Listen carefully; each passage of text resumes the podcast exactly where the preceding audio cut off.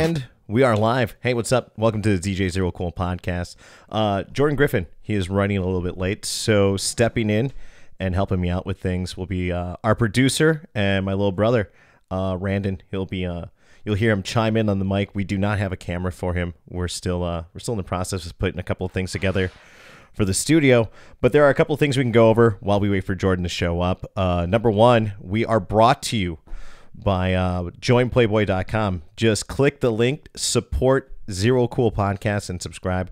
Uh, you have a custom gallery that I'll have put up every week um, that you can just click on and check out. Uh, if you join, you are directly, excuse me, directly supporting this podcast. The uh, proceeds from that go directly to us and basically helps me pay for my brother to produce this show and any equipment that uh, we need to pick up along the way, and basically reimburse myself for uh, for buying all this stuff. A uh, couple other things uh, we can go over as well. Uh, if you were at Brothers last night, thank you for coming out. Uh, we had a great turnout for UFC 260. It was a little bit lighter. Um, totally understandable. There was a couple of, of fights that were dropped from this card.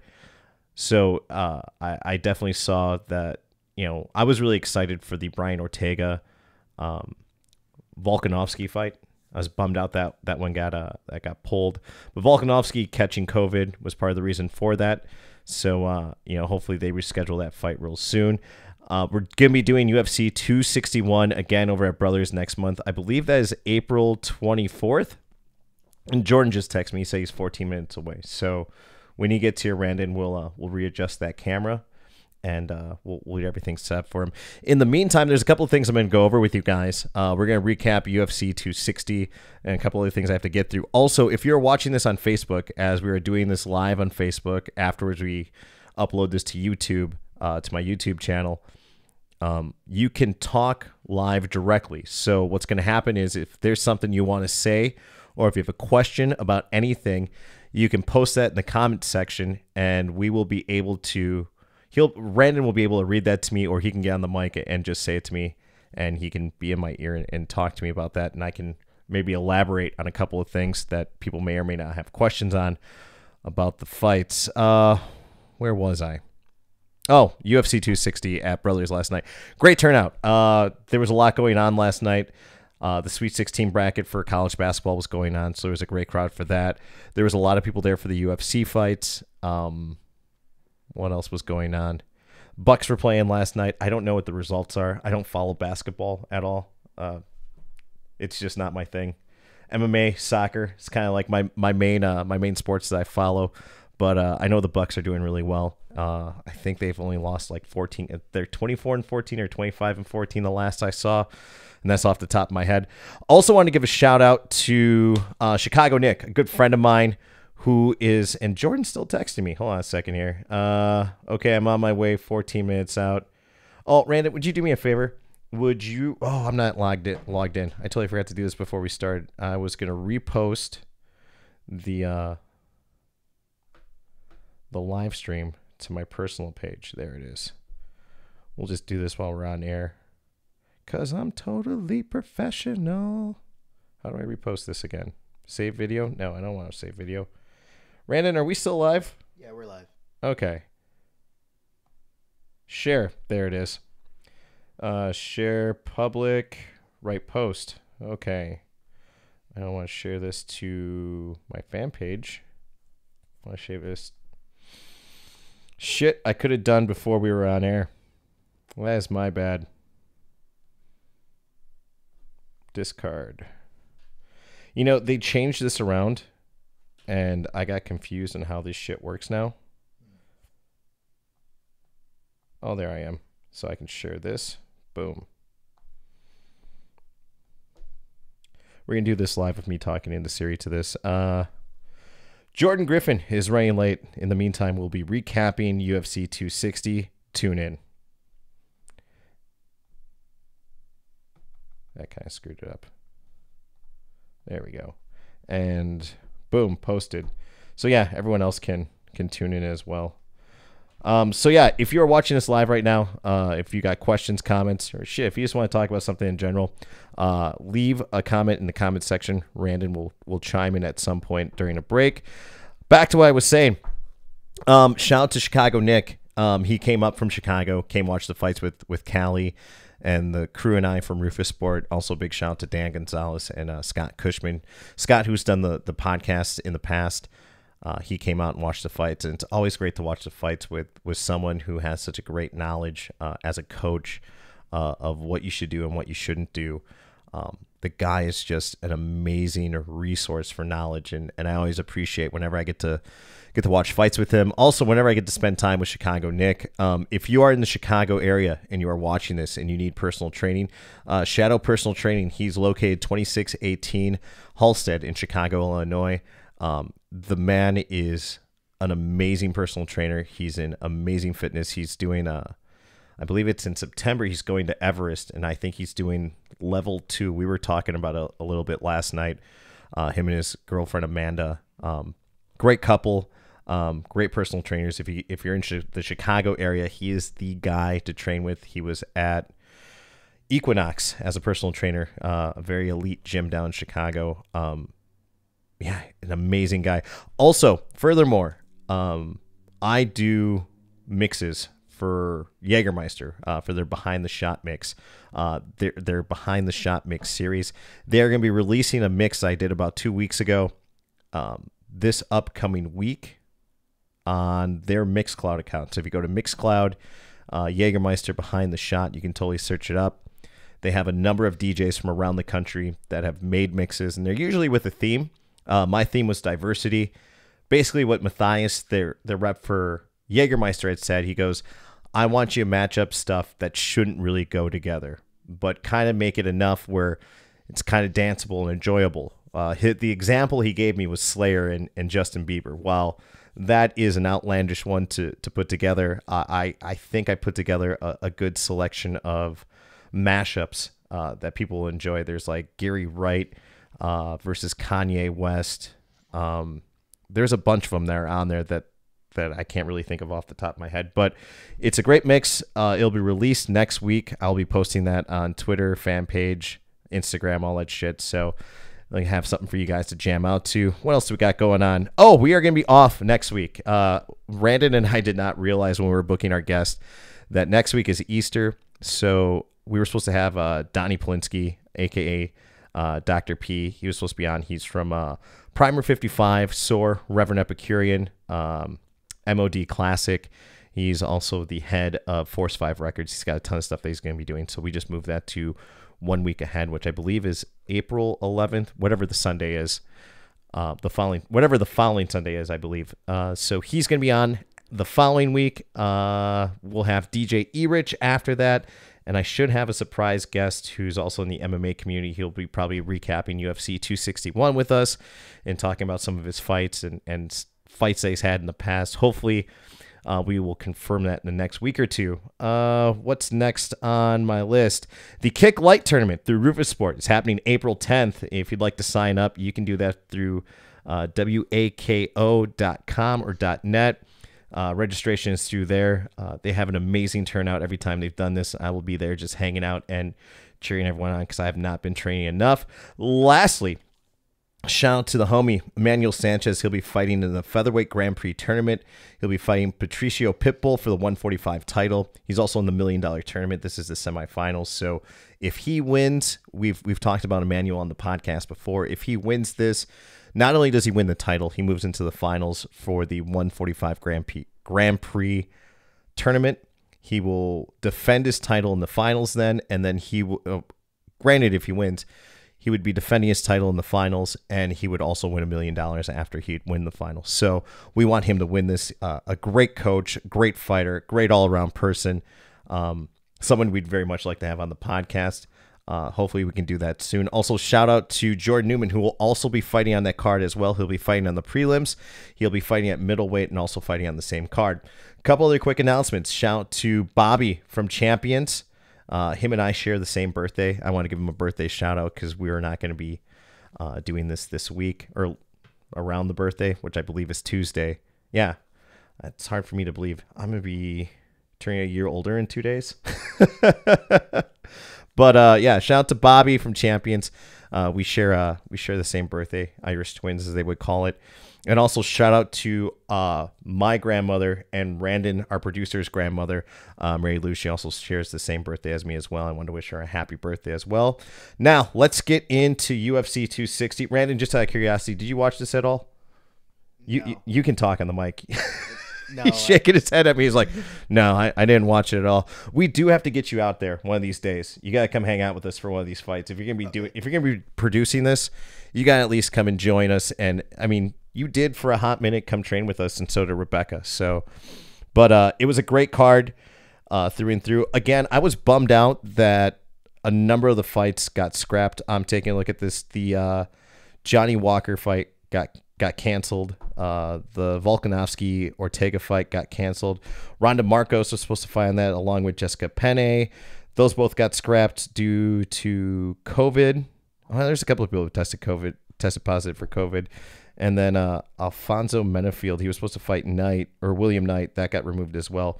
Um, he ended up he ended up getting a Von Flue choke. That was that kicked off the main card. Um, he got that I think in the first minute of the fight. I'm taking a look at this right now. Yeah, Von Flue choke in the first minute, and that's an OSP. That's an OSP go to. They've been they've been joking about if they're gonna rename that after OSP because he's nailed that so many times now.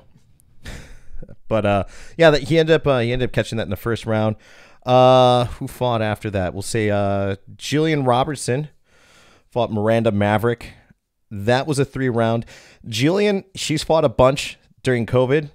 Um, she came out. She was getting pieced up. I think she was getting tagged at range, and I remember she she lost the first round if I recall correctly.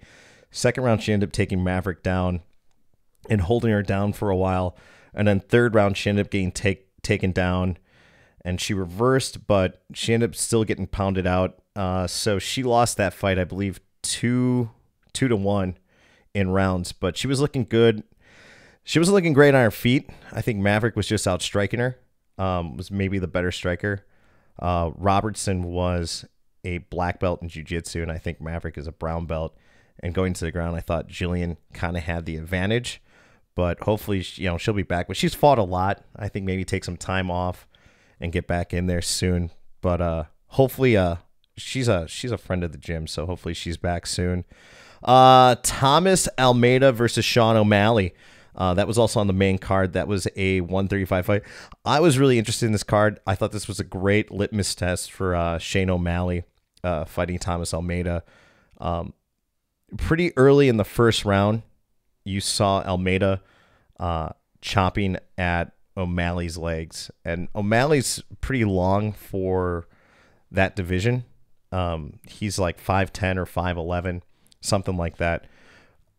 But he's smaller. So, like, he's taller, but he's not as thick as the rest of the guys in that division. So, beating up his legs is actually a pretty good strategy. He almost had a walk off, walk off uh, TKO in the first round.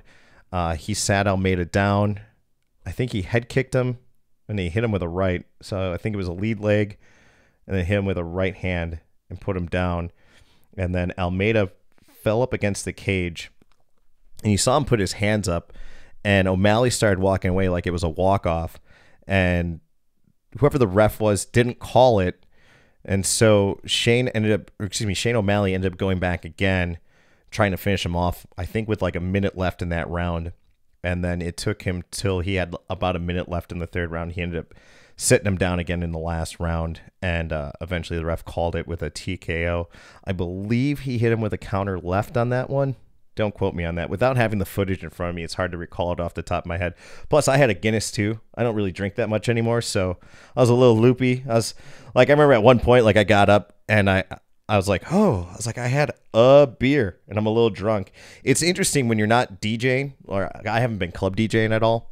Um, with all the COVID restrictions and not doing like 10 shots a night with all your friends while you're DJing has just made me an absolute lightweight. Uh, we'll move on to the co-main event. Uh, Tyron Woodley, uh, who's a oh, Jordan's calling. We'll put him on speakerphone. Jordan, what is the good word, brother? What do I type? Uh, five zero eight two.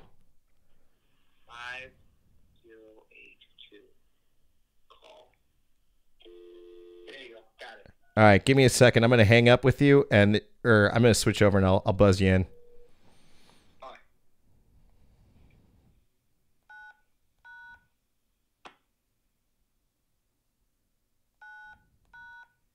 Hey, is that letting you in?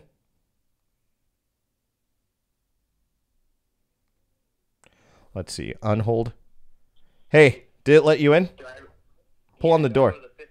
Yeah, go to the fifth floor. It's 508. All right, I'll be right back. All right.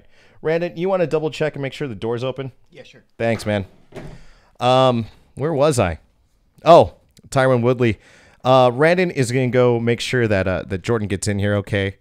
Um, in the meantime, we'll just continue to recap UFC 260. Uh, Luke versus Woodley. I uh I had said going into this, uh, Tyron had looked. He's not tired. He's not anything. It, it just he wasn't pulling the trigger the way he typically has in the past. He's a real explosive fighter. I saw him moving back a lot up against the fence. This one he came out swinging, and that's why I wanted to see out of him. And he basically it, it looked like he was ready to go out on his shield, and he came out swinging, came out swinging hard. Um, the one thing I would say uh, about Woodley is that it looked like he was looking for his one shot to knock out Luke, and he had connected at one point, and I remember seeing Luke stunned, and I was like, "This is it, our boy Woodley, he's back. He's gonna put Luke down." And then he got cracked with a right hand, I believe, right behind the ear, and you saw Woodley's legs go stiff, and he backs up against the fence. He's trying to fight Luke off. Um, it was very obvious that it it was the beginning of the end, but you saw glimpses of hope with Woodley where he was fighting back and he was he was defending, and then eventually Woodley gets sat down. Uh, Luke sinks in a uh, a Darce choke um, immediately, and I, I I looked at it and I was like, ah, that looks like it's right under the chin. And sure enough, within 30 seconds, he was out. Well, he wasn't out; he tapped out. But yeah, I was uh I was hoping that Woodley would would take that, and that would be the the start for him uh, of moving back through the division. As far as he goes now, I don't know what they're going to do with him. Um, he's a very expensive fighter, and from what I've seen recently, the UFC has been cutting a lot of a lot of people from the from their uh, their roster that are really expensive. Recently, JDS, uh, the Reem, uh, Alistair Overeem, they cut I think last month. Um, but yeah, I don't know what they're going to do with him or, or what the future holds for for Woodley. Uh, I'd like to see him just take some time off before he makes any rash decisions about whether or not what he wants to do next. But yeah, it's it's a big question mark on what's going to happen with Woodley. I hope he stays with the UFC. Um, I, I, somehow I just want to see him turn it around. I'm a big fan of his. Um, he's he's trained with our gym for a long time. So yeah, hopefully he can turn that around. Jordan, what's going on, brother? Come on in. Going on. Sorry for being so late. Oh, it's all good, dude. We're Oh we're just recap we're we're recapping. Uh, I was just talking about uh Tyron and uh and the Luke fight on the co-main. Why don't you pull up the mic? Oh. And then Brandon, So do you want to adjust this camera over here? Yeah, sure. All right. Thanks, man. By the way, Jordan, this is my little brother Randon. He is the uh, the producer for our show. Meet you. He was also hopping on the mic for a little bit to uh to fill in for a little bit. But uh You know, surprisingly, I've I I don't do a lot of solo sports stuff when I was in radio. Yeah. So being able to do this, I was extremely nervous. Where I was like, okay, we're gonna talk about this, this, and this, and I kind of just went over an outline with him quick, and I was like, fuck it, we can fill some time while while Jordan gets here. Oh, I'm so sorry. Are we live right now? Yeah, we're live. we're live. Oh, shit. Yeah. Pull up to the mic, man. Um, yeah, no, I'm sorry, man. I, last minute customer, dude's like, like I was like, hey, we gotta go, blah blah, and he's like treating it like it's a restaurant. Like he came in, he's like, yeah, well, you know, we got here on time. It's like, no, dude, you got here ten minutes before close, motherfucker, and you asked for a huge order, and then you didn't get it done. So I told him he had to leave and come back tomorrow. He's like, yeah, well, blah blah blah. You know, I could shoot you, right? Blah blah blah. Out of nowhere, and I was just like, I guess. And I'm like, Where the fuck are you working these days where people are talking about fucking capping your ass? Midtown, Middle Milwaukee. I've been there for like four years, Jesus. and I'm like, I told him, I'm, I'm just thinking in my head, like, I'm cutting weight. I don't feel like dealing with this shit. I'm like, I should. Uh, it's like whatever. I can't buy a gun, man. I will I will fucking let that loose. dude you know it's it's been an interesting week as far as everything goes in general um there was so i'm part of a facebook group from being in the service industry where it's Yeah. the, it's bartenders of milwaukee and so on and so forth.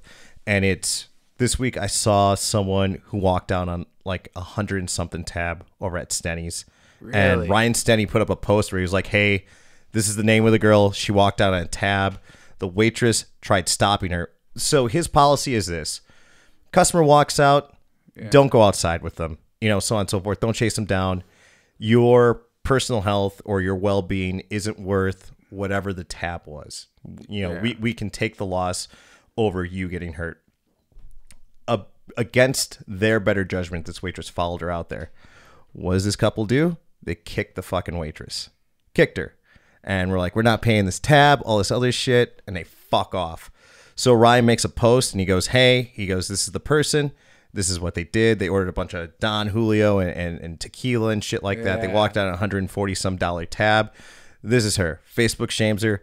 Post is up for about 20 minutes. This chick comes in is like please take this down. Here's the money for the tab. Closes it out. Good on her, but at the same time, you're still a piece of shit for trying to walk out on a fucking tab Yeah, and being sure. a and being a shit person in general. And who the fuck kicks someone in the fucking service industry?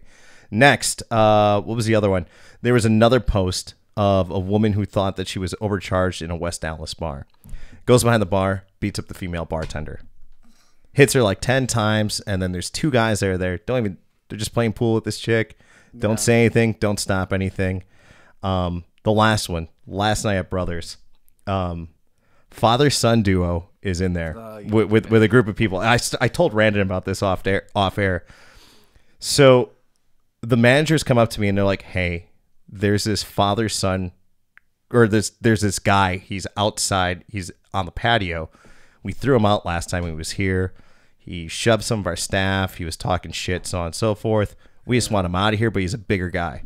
I was like, all right, dude. I was like, well, how big can this guy be? I'm like, I'm 220. I looked at him. I was like, oh, this is a big motherfucker. He's like 6'3", 260 and shredded. I was like, oh, I was like, I can pick this guy up. If I was like, I was like, and I, I grabbed one of my friends. I was like, I grabbed one of my other teammates, and I was like, hey, I was like, can you give me a hand with this? I was like, this might get ugly, and it's so it's all the bouncers and this guy's table, and I'm taking a look around. I was like, he's like with seven or eight people. I'm like, let's just try and talk him out of here. I was like, I don't want a scene for this at all. Yeah. And so we go up to him. We're like, hey, dude, you were here last time. You caused the problem. You shoved some staff, so on and so forth. Um, you need to leave. This dude is like, I'm not leaving. No, no, you are. You- You're not going to get served anymore. You're not welcome here. More importantly, we don't want you here. Get the fuck out. And this guy tries arguing reason where he's like, well, I want to see footage. Well, here's the thing, man. If we're going to pull up the footage, we're going to grab a cop. And then at that point, we're going to file assault charges because you assaulted one of our staff on the way out the door. Now, you can leave or you can have charges pressed against you. It's your choice. This dude continued to argue. And we're like, listen, dude, let's go up to the front door. Let's get you out, so on and so forth. So we get him out. We get him towards the door. And this dude's, he's talking shit to everyone. He's like, oh, you're fucking soft. You're this, you're that, all this other shit. All the stuff you shouldn't be doing if you're not the person that's like, hey, that's not me. You have the wrong person, so on and so forth, which his argument was. And so he gets out the door, throws a glass on the way out, and his dad is there with him.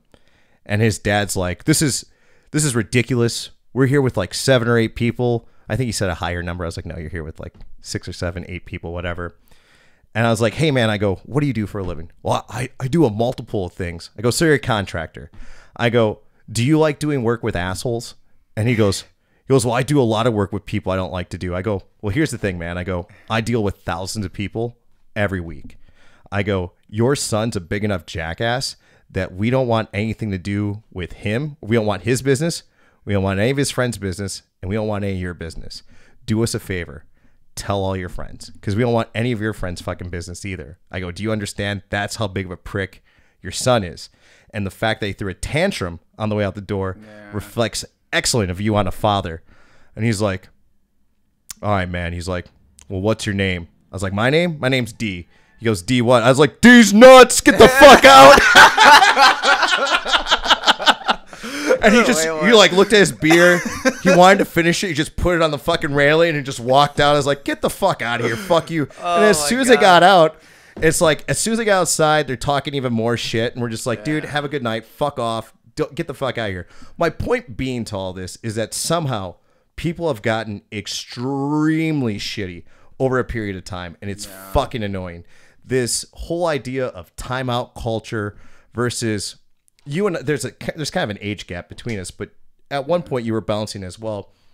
When I was in college and you caused a problem in the bar, we dragged you outside and we kicked the shit out of you and we humbled the fuck out of you. And when you came back, you're like, "Oh man, I don't want to fuck up again because there are negative consequences to my fucking actions." Yeah. And more and more I see people just being like, "I'm not fucking leaving." And it's one of those it's one of those back and forths where as much as you just want to drag someone out, it's cancel culture. It's uh it's someone who wants to sue you, who wants to take away your livelihood, even though they're completely in the fucking wrong. And it's fucking annoying. And it's just one of those that I'm like, I kinda want to be like, look, dude, I'm like, I'm not even fucking working right now. I'm like, I'm not even under contract. I'm a fucking DJ here. You guys want to go scrap? How much money do you have? I'll meet you in the fucking alley and I'll smack the fuck out of you. I fucking dude, I'm just tired of it. I'm absolutely tired of it. Or my personal favorite from this weekend. You'll love this one. So I'm working the door at Taylor's. Woman comes up and I go, "Hey guys," I go, "IDs, Miss, I need you to put your mask on. I have a medical condition. Cool." And she's like, "Cool, what?" I was like, "You're not coming in." And she's like, "Well, I can't wear a mask because of a medical condition." I go, "Miss, I go, I want you to understand something. I'm gonna be very clear about this. You don't get fined. We, as the venue, get fined." And I go, "And it's not a small one." I go, "It starts at like five grand, goes up to twenty five k. I go, "So if you can't wear lot it, money. Exactly. That that's enough to end that venue, especially after a year of not having income, not doing the type of numbers that you're used to doing. And I go, look, I go, if you have a medical condition, why the fuck are you here? And she's just like, well, I'm I'm out with my girlfriend. I go, no, no, no. You don't understand what I'm saying to you. You have a medical condition where you can't wear a mask. You obviously have a compromised immune immune system, or you're having an issue with breathing, asthma, wherever the fuck it is. Yeah. The last place you should be is in a fucking germ factory when there's a fucking pandemic going on. Yeah. And it was just one of those where I'm the asshole for pointing out the fucking obvious to her. Yeah. That's it's ridiculous. Did you ever have anything like that when you were bouncing back in the day? Uh oh, you got an Oura ring too? Aura? Yeah, actually, here we'll, we'll What's up? Sorry about that. I just saw it and I'm like, I'm sitting there playing with mine. I'm like, oh, he has one too. so my birthday is actually on Tuesday. Callie got this for me. nice. And uh, so I'll tell this story. So she comes over last night because she was going to hang out for UFC 260. I, ho- I host those over at Brothers. So she gets here, we're hanging out, and I'm in here. I'm, I'm, I'm working on some music for, for next week. And I hear her go, Hey, I think your dog peed on the rug again. And I went, God damn it. I was like, we were just outside like two minutes ago because I had just taken my dog out right before um right before she had gotten here. And so like I come storming into the bathroom. I'm like, God damn it. I was like, this dog keeps peeing on, on this rug. It's pissing me off. And she's on one knee with the box. And I was like, What are you doing? And she's like, She's like, Happy birthday. And I was like, I was like, You're not proposing, are you? I got scared as fuck. I was like, I was like, wait. I was like, are we? At, did, did I miss a part of our relationship where this girl's proposing? Were you tearing up? No. I think my heart stopped for a minute there. I was like, I had a flashback of my entire bachelorhood just fucking disappearing. But uh, no, so I, I got to open it up and I realized what it is, and I was like, holy shit. So there aren't many things that I don't buy myself. Usually I see something and I'm I'm pretty impulsive and I bought and I, I buy it. Yeah. For whatever reason, I was slacking on buying this and she remembered it from like months ago and was like, I know what to get you. And we're we're hanging out the other night, and she's like, "What's?" Because we were talking about my birthday, and she goes, "Well, what's your ring size?" I was like, "Give me a ring." I'm like, "Like what? Am I fucking Liberace?" I'm like, "I don't fucking wear jewelry." I'm like, I wear a watch and I wear like like friendship bracelets and shit like that. That's about the extent of my fucking jewelry You these wake days. Wake up in the middle of the night and she's measuring your fingers. so so what she did was is she goes she goes I know what my my hand size is. She's like her finger was like a seven and a half. Okay. And so she, she she compared it to mine. She's like, "Oh, yours is just a little bit bigger than mine." She goes, "So you're probably like an eight. So the eight, like, it barely got past the knuckle, and then it left that where the um uh the, the sensors are. Yeah. It was leaving an imprint in my finger, so I was like, you know what? I was like, let's go up a size. And she emailed them last night pretty quickly uh, after we got home from the fights, and they shot an email right back to her, and they're like, yeah, send it back. We can go up a size, so on and so forth. Perfect. And then she's in the process of moving, so they're just gonna send it here. So it worked yeah. out really well. How do you like yours though? I like it, dude. I like it a lot. Um, I just started the UFC sent it out to me. I guess it's supposed to help with like sleep and like help you. There's like a meditation thing on there where you can like follow it. And yeah, I'm, I wear a nine, so yeah, we're like we're the same size. Yeah. so I'm doing a. I think it's yeah. Eight, so I got a nine for my ring finger that I got to get. So- actually, here, let me see yours really quick. Yeah, let me see if this fits on mine. Ooh, I so I was a little light the other day, Uh-huh. like as far as my weight, and I swear to God, I could like slip it on and off, and then I ate a bunch of food, and it's like my What are you doing eating, fat. fatty? I'm joking. Oh, actually, you know what? That's the nine. That's perfect. Yeah, Callie, it if you're watching, perfect.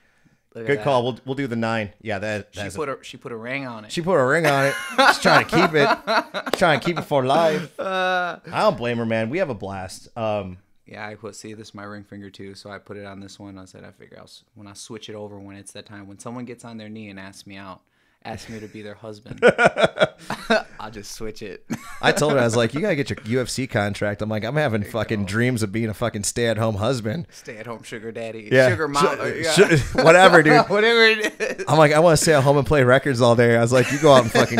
I'm like, I worked my ass off for the last twenty some years, but yeah, we've we've joked around about that. But yeah, she's uh she's great. Like we uh, you know, it's it's funny. She's like, she's I don't know. We were really good friends before we ever started dating. Yeah, So it's been one of those where when we started hanging out again, we just kind of picked up our friendship, and then there was enough time between where she was engaged to Omar, and I thought there was enough time between the two of them being engaged, and I think it was like seven or eight years it that they had wasn't been. weird. Yeah, Yeah, it wasn't weird, For and sure. and it was just one of those that we just get along really well, and especially when we were hanging out during COVID, we both had to go into quarantine at the same time Yeah, and it's I, I don't know if, it, if it's the same way for you it's really great to have someone that you can talk to about Mm-hmm. fighting whereas like the the weekend that we were in lockdown together it was sergio's debut in bellator Oh, and then shit i think you were fighting on the ufc card the next day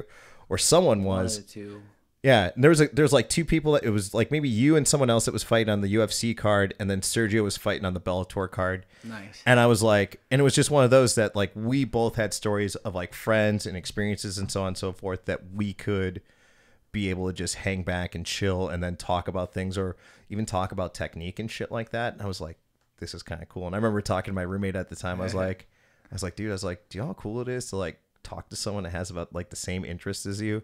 It's the same as like, yeah. yeah, if it was a, a DJ as well for me, that'd been like, dude, this is so cool. I can talk music with her, so on and so forth. I can talk fighting. But yeah, we talk everything, man. That's tight. Yeah. That's tight. So tell me a little bit about your fight that you got coming up. Uh, was it Luis Saldana? So he got signed on season four, and I, I got signed on season two. So um, he's explosive, likes to switch his stance up, likes to throw a lot of teep kicks, and um, I don't know, something's been off like the last like four fights. You know, I, I'm one in three in the UFC. And something's been off, so I was just this camp. I really tried to change it up, and uh, I started sparring more. Like Duke was like, "Hey, you should just spar all the time." Do me a favor, pull up to the mic a little bit. Oh. Yeah. Yeah, there you go. There you go. Now you're coming in you way go. better. He, he was like, you should just spar all the time. So I was like, okay. So I've been sparring like almost every day. I feel more energetic. My weight's lower, and it's not as hard for me to like maintain it, or you know, because before I'd be like, oh, I got to do all this stuff just to keep my weight down. And uh, yeah, I feel good about it. So it's just gonna be pressure, pressure, pressure, pressure, pressure. Uh, stand up, do whatever it, it takes to get the W. I don't care if I knock him out or if I go in there and I submit him or anything like that. So You're a fucking killer on the ground, bro. Oh, like you've had, dude, you've had some like slick fucking uh some slick submissions. I remember you hit a, I forgot what the what um. Not not the UFC. It was outside the UFC before you had joined. You hit someone with a calf slicer that you had rolled into him, yeah. and I was just like, so the setup for that. So was that up here, yeah. Randy? You want to check the door? I don't think I locked the door. Do you got groupies trying to sneak I in here, bro? no no I hope not. Shit, dude. no, I uh no. So what it was, he was going for a calf slicer on me, and I defended it. And as he was reaching for my legs to continue with the calf slicer, I grabbed his arm and I got him into armbar. That's actually Darrick Minner. Darrick Minner won. Uh, I think he won like a like a 20 second guillotine. Uh, some like maybe a month or two ago. So yeah, the plan. I, I need to go out there and finish this, and I want to go back and get Darrick again on TV. Oh, so it's, he just got signed too. Yeah, he got signed too. He actually got signed, and um, he was like trying to fight me, so we got scheduled to fight, and that's the dude that actually wasn't able to fight because he got sick or whatever.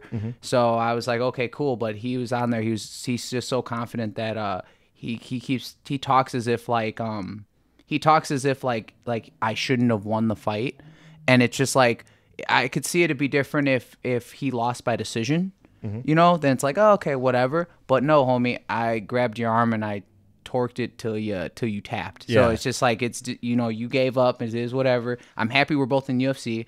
Uh, I got my next fight coming up. I'm worried about Luis. After Luis and I handle all that, then it's gonna be okay. What's going on? You know what's next? So Does the uh does the trash talk ever bother you when people Oh. talk trash? Do you take it personally?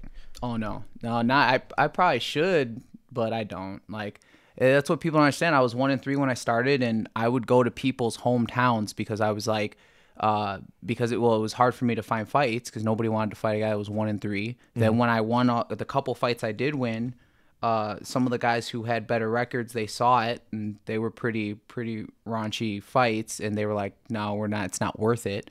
And so I was like, fine. I took all these hometown fights against the hometown hero. Mm-hmm. I had to go out there and murder this dude in front of his family, get paid, and I'd smile at people, boo, boo, fuck you. All, and I'd do it, and I would be like, oh, cool. I'll grab my check. I would leave, and it would be on to the next. Duke, hey, can I go fight here? Duke would send me a thumbs up text, and then I'd be like, cool, I'll see you guys. And I'd be yeah, and like I just flew under the radar for like, dude, it was a couple years. Like I feel like people were like, "Oh shit, when did Jordan get all those fights?" And this is like, well, I just been been doing it. So. Dude, I, I've been hold, I've been sitting on this one. Number one, I told you I was going to roast you for being late. You are of the where are we at? Episode nine. We're at episode nine now. You're the first guest to ever be late. oh man, So I'm gonna pull this up. This is from September 2013, and I believe you were still new to the gym, oh man. and you came over for. so Oh this was God. I, I want to say this was Callie's first professional fight, and you were on the same card. And you were hanging out with us, and you were like, "Parker, can I get a glass?" And I was like, "Jordan, how long you been at the gym?" You're like, and you said some number. I was like, "I don't give a fuck." I was like, "You're drinking from a cat." So I was like, all right, I'm gonna Oh pour you a oh drink, God. but you gotta drink it from this cat the entire night. So I just completely fucking roasted you. We got we got fucked up. We were up to like five. Like we were up really late. I remember that night. We I'm glad one of us did. we were up late as fuck. I was like, oh. But yeah, I was like, I was like, oh shit. I was like, I got this photo from somewhere. Cat like Callie and I have gone through a bunch of photos of like, oh my god, dude, this night, shit, dude. I'm gonna pull some of these up. Dude, this was. I only remember what this guy's name was, but this dude was. a video. You got a video of it. Dude, I put a sombrero on his head, and he's got, dude, he's got the bottle of tequila. Or no, what is that? It's like you can't you can't even pretend like this is real. Dude, this dude was gone. out on his feet, bro. Do you have you have this this on your Facebook? No, like, this was this is in like the photo album. Oh, Dude, here he oh is again. Dude, I think he has a strongbow. I don't think that was like a bottle of something. I, I know he was training at our gym. I just don't remember what his name was. Yeah, me either. Dude, that's- oh, there you go. Dude, look at all that Ketel One I used to drink back in the day, bro. Dude, Wow, that's was- an awesome. Oh my God, Scott's there. dude, Jaffe was partying with us till like five in the morning, bro. yep. Dude, who's that guy right there? Oh, that sombrero changed heads. Oh, oh my God. What else is That on here? Funny. we got a couple of these. Oh, Dan Gonzalez. Yeah. What's up? We're repping the OC. That's that's our gang sign for the OC right there. I can't believe I had that mohawk for so long. Uh, Jeez. Whoa. Man, you were about to Should go over here and get you. So I'll explain that. I was I was telling Rand before you got here. I was telling Randon about all these stories and so on and so forth. And I had said I was dating this girl Amanda at the time. Oh, okay. And I was like, hey, she she was living in Chicago, and we are going back and forth. We're kind of doing the long distance relationship. I'd go on to Chicago. I would DJ, and I would stay at her place, and then she would come up here and just like hang out and see her family, and we would go out, so on and so forth. That weekend, I planned for us to go see a concert. We went to go see Citizen Cope on a Friday, and then Saturday I was like, hey, I was like, I have a bunch of friends are fighting on this card. My best friend is fighting as well, and I think it was Callie's like pro debut. nice. And so I was like, hey, we're going to go and support my friend, so on and so forth. We're probably going to party all night, whatever. And she's like, all right, sounds great. And she's like, she was always down for whatever. I remember at one point she like looked over at me and like we're all hanging out afterwards and she's like, are you sleeping with her? And I was like, no. I was like, it's my best friend. I was like, she's engaged to one of my friends. I was like, we all just hang out and she's Yeah. like, she's into you. And I was like, no, she's not. I was like, fucking stop. Sure shit. Eight years later, Callie and I started dating. Nice. nice. But yeah, she came with me and she was just like she was just not having it. And I think she ended up going to bed early that night and she was just like, You guys have fun. I'm just gonna go to bed. let's be a party pooper. Yeah, and just like I'm out. I'm gonna go crash the fuck out. Oh my god. But god. yeah. Um fuck, I can't believe I still have that photo in there. I gotta delete that.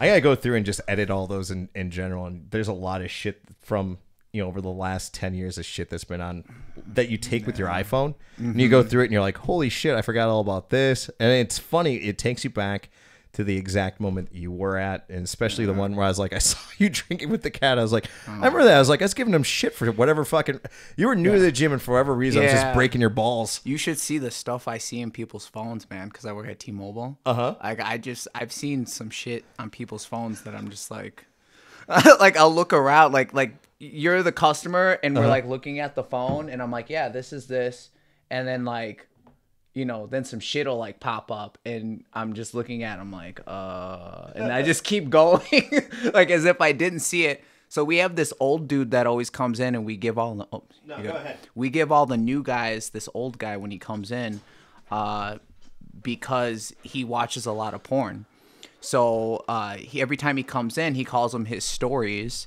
and he goes yeah you know this is how he talks yeah you know uh, my stories ain't working and uh, we're like okay and so the first time when i worked there the first time you know three or four years ago uh, they gave me his phone. and I was like, "Damn, man, there's a lot of shit on here." As I'm wiping all of the stuff off of his phone, because I guess he's a mechanic, so I thought like, whatever, it's just dirt or whatever.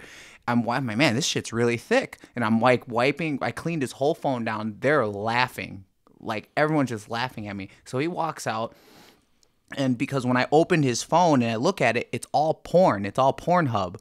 So I'm like, oh, these are his stories. And I told him, I was like, dude, you watch so much porn that your phone's just like, just took a shit. And I was like, we got to sell you a new phone. So I sold him a new phone. I sold him a new phone. This dude, I've been there for almost four years. This dude has upgraded. Okay, he's upgraded three times, but this dude has gone from website porn, cool, regular porn that's on a website that you look up, to now he's on the Pornhub app. I didn't even know they had an app. i didn't know either i thought i watched a lot of porn i didn't even know that existed god damn This old dude got an app and he was like, Yeah, my stories ain't working again. And so I gave the new guy. I said, I'm not touching his fucking phone, dude. I am not touching his phone. And uh, the new guy's over there. And I mean, it, so he's gotten two new guys since I've been there. And every single time after the new guys are done talking to him, it's just funny to watch their face when they open his phone up and see all the porn. Dude this isn't like this isn't a casual amount of porn this is a plethora of porn that you have on your phone player you have to take a look at your life and be like if you've had to upgrade your phone upgrade your phone four times in three years because you have so much fucking porn on it dude you gotta go talk to somebody bro you gotta fucking ease the fuck back maybe go to a strip club i don't know or something. which reminds me one of our soon-to-be sponsors silk exotic Ooh. come to silk no i'm joking they're not one of my sponsors Yeah, that, that's a good sponsor. Although no, I've joked around. I've told Farrell I was like he has to come in here and he he has to do the podcast. I told because Yeah. him and I have so many fucked up stories where I was so on Facebook they have the memories that come up so on and so forth. And I had broken my ribs like eight years ago, and I told Farrell, I was like, we were supposed to go out that night, and I was like, yo, dude, I was like, I fucked up my ribs, like I'm having problems breathing, like I'm fucking hurt, bro. And he's like, oh, you fucking pussy, you broke your fucking ribs. I was like, what the fuck? I'm like, like I took it as a challenge. I was like, "Fuck you, dude." I was like, "I'm gonna down a fucking vodka and soda, and I'll fucking Uber out to wherever the fuck you are." We got blackout drunk. We got blackout drunk at Mikey's, and we ended up after barring there. And for whatever reason, we were out in the alley. I don't remember how. I gotta ask him how the fuck if he even remembers. For whatever fucking reason, we ended up out in the alley, and we were peeing behind the dumpsters out behind Yeah. Mikey's, and then he does the whole like I'm gonna pee on you thing, and I tried doing it back to. So we're in the alley, just two drunk, dumb motherfuckers trying to pee on each other. streams. And so I get done, and he leg or no, he gets done, and he leg kicks me, and I was like, "Fuck you!" So I leg kick him back, dude. We're out in the alley beating the shit out of each other. I have broken ribs, and I come back in. We're all fucking beat it up. We're, we got fucking piss all over us, and like I, I forgot who the manager was at the time. And they looked at us and they're like, "The fuck's wrong with you two? And I was like, "He started it," and they're like, "Dude, you guys gotta go." like it was the look of. "The Fuck! Get the fuck out! What what the hell's wrong with you two? I gotta tell you about a time when you bought me a dance. Oh shit, that's right. Yeah. so I was there with my DM, uh, the district manager of T-Mobile, and literally he was like, he was in town, and I was like, "What's up?" Or no, he had heard that I wanted a job, like uh, job reference, and he called me, "Hey Jordan, are you leaving T-Mobile?" Blah blah. It was like, and I was like, "No, I just want job reference. You know, I'm always looking for a new job." Well. I showed up at his hotel and because he thought I was joking when I said let's go out for a drink, let's go party because he was already drunk when he had called me. And I so I show up literally 20 minutes later. He's like, "Holy fuck, you're outside right now?" I said, "Yeah, let's go." And so we go and we go to you know go over by you and you get me a dance and I just remember uh, one of the other bouncers was like, "Hey." Don't get a dance from this girl. She's like, no, she's trouble, blah, blah. Yeah. So I look over and the DM's like he's getting a fucking dance from that chick. Like I just told him like don't get a dance from that chick. Like she's trouble. Like they all warned me she's trouble. Don't get a dance from that chick. So as I'm getting my dance, I look over and he's just finishing up getting his dance. And I'm like, oh my God. And so I was like, hey man, let's get out of here. blah blah blah. As I'm talking to him, so me and you are talking, the girl's right here. She's like, or I could just blow you both for money. And I literally, I'm drunk as fuck, and I look over and I'm like, we should get the fuck out of here. Let's get the fuck out of here. Like, this is trouble. So we got out of there. We went to the casino. This dude's crazy. And uh, we go to the casino. Jordan, pull up to the mic, bro. Oh, he yeah. pulls he pulls out seven hundred dollars or eight hundred dollars. He gambles. You know, he's we're sitting there playing blackjack. I love blackjack. He likes Yeah. blackjack. Uh, he makes about four thousand dollars making these outrageous like blackjack hands, like four thousand dollars, and this is within maybe you know I'm gonna say a couple minutes. Like he's just boom, boom, boom, four grand, and I'm like, cool, dude. Let's get the fuck out of here. Let's go get some pancakes and let's call it a night. Yeah. He goes, no, man, I'm not leaving until I I win ten thousand dollars. Ten thousand dollars. I said, sounds good. Two minutes later, it's all fucking gone. And he's like, Griffin, I should have listened to you. and That's, I'm, that's always the case, bro. You know George, right? Uh, he was the floor host over at Silk, or the the head of security over at Silk for a long time. yeah. So what George would do is he would come out on Sundays and he would just get lights out, and it'd always be like he'd kind of be doing that Water Street wobble where it was like, Parker. Let's go to Potawatomi, and I'm like, dude, I'm like, my gambling days are done. I'm like, I usually play poker, and I'm like, I never fucking play poker drunk. And I- I've gone there a couple times with him, and he'll pull out like a couple hundred bucks out of the ATM, and then he starts playing roulette, and he starts just making these I love roulette. he just starts making fucked up bets. And then all of a sudden he's up like six or seven grand off a couple hundred bucks. And I'm like, cool, let's go, man. He's like, nah. I can the exact same scenario where it's like, nah, man, I, I can I'm gonna I'm gonna keep going. I'm gonna be rich. Yeah. And like there's a point where like there's a point that you hit in casino where someone comes up to you and they're like they're trying to slow you down because you're winning that much money quick that much money that quickly. Where they'll be like, hey, we're gonna comp you a room, we're gonna comp you a meal, let's comp you some drinks, so on and so forth.